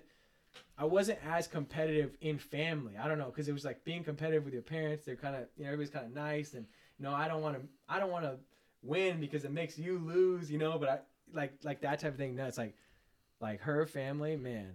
It's like every and it's everything that we do is competitive. So very rarely do we go over there and watch TV. It's like we're always like playing cards or playing Oh, yeah. chess or playing golf Games for days. or just doing like doing these like her her mom or her dad will have like this puzzle of like here's a math riddle or, or something like crazy and it's like how fast can you do it or did you get the right answer and the cool thing about this is i realized like it's not a like um it's not a i want you to lose and feel bad. It's like a i very much value winning though. So like that's so it, it's there's no hard feelings about it and it's always like very friendly but it's like everything is about competing and playing. And that's one thing that i get from her it's like dude like she e- e- everything we do it's like i see her give her all in it. And that's one thing that i've respected and the more we've dated is i learned and i think it's really rubbed off on me as a sales guy. And i think that i've seen actually my sales career just like exponentially grow since like being in that in that Mhm. environment. And it's, it's weird because even just saying this and kind of when i was thinking of some of these uh, things we talked about on the way over here i was like god that makes me sound like i live like in a in you know a stressful like how how stressful is to just compete with your fiance but it's really not. It's like a it's just it's fun. It's always in motion i was talking about this concept of being in motion it's like my mind's always moving i always have this this stimulus around and there's some things that i'm better at her than and there's some things that she's better at me that but damn man she'll she'll give it hell to try to try to We're gonna have to yeah. hang out, man. She sounds like she'd be a, a part of the the Gillette family for sure. I mean, my family Yeah. were super competitive, and I'm an only child, and I have that nature. Like, yeah no matter what, I was trying to compete with somebody at. Yeah. You know, it's just this is the way it is. But I think to that point is it's really helped me mold me to be the success and have the success that I've had. sure And journalism and sales do have a lot in common. I guarantee I was not that good at journalism. I was very young in my career. I didn't really like live that career sure but I was like very shy and not as outspoken as I should be because I was just worried about what other people thought. And then I got into sales and the whole script shifted. Yeah. If I would have went back into TV, would have been a whole nother level like of journalism, right? 100%. So like if your wife would have went to go went into sales, she probably would crush it. yeah And if she went back into journalism, probably even crush it even more. So it's Yeah. funny how those ties. I, I said if there's if you ever get sick of journalism, man, like you can support the both of us on the money you be making over here. You, like I'm not, You're I'm not, it. I'm not worried about it. Yeah, I, I always say, hey, you know, anytime you have a hard day at work, it's the joke. It's like, you want a job, man? I, I know we're hiring. Like I know I can refer you to somebody. You know. Yeah, that's great. Well, outside of that, man, I appreciate you coming in. Yeah. Technically, the inaugural business episode of Let's Business go. and Buckets. So having me. appreciate you coming through. Is it just DJ Akira? Do you have a special name? What, what's the deal? Yeah, I mean, I, we go by Rise Over Run. That's how probably most people na- na- name uh, know us. Rise Over Run DJs on Instagram. Um, myself, when I perform, I'm just Akira. Um, but yeah, man, yeah, check us out. What's your socials? Shout them out. I'll, I'll tag them on the video. yeah, but- yeah. Rise Over Run DJs on IG, and then um, yeah, Rise Over Run DJs on Twitch as well these days. Outside of Twitch, is there anywhere else that they could catch you through quarantine? No, man, that we're, we're just gonna keep it there. So, I mean, sometimes we'll you know post on IG and you know do some like videos about us going live or some some funny just general life stuff and shenanigans that we're doing. But yeah, Twitch is gonna be the spot. We also have a Facebook page, not quite as active on it. Um, so I would say yeah, I, IG and uh, Twitch. All right, well there you go. Check it out. We'll throw some content on there. I've seen some of your streams. We'll tag them up on there and look to this guy keep kicking ass and uh, get you through quarantine. So uh, thanks again for for tuning in, and uh, can't wait to get you guys on the next one. Dude, appreciate you having me. I better be on the uh, 100th episode too. Oh, bring it there. that's a big bold statement, man. Hundred episodes. So my buddy that started his podcast, hundred episodes, was a year and a half. Okay. Pretty good length of time. But my business uh, episodes are every episode, right? So I have my episode zero is my prologue. Episode one will be my sports, and I'll probably throw this in like episode four. Okay. But episode four is episode one of business. Got it, So got it. episode hundred of business, that could be like two, three years. But at that time, who knows what Wha- the whatever what you the whatever ship you is want to sailed. do. You So want to you want to we can make it I'll do a moonlight whatever you, whatever you want. we gotta have a after hour sesh, you know, DJ Exactly. sesh. Let's do it. Let's do it. All right, man. Well, I Thank you, appreciate man. it. Thank you. Appreciate it.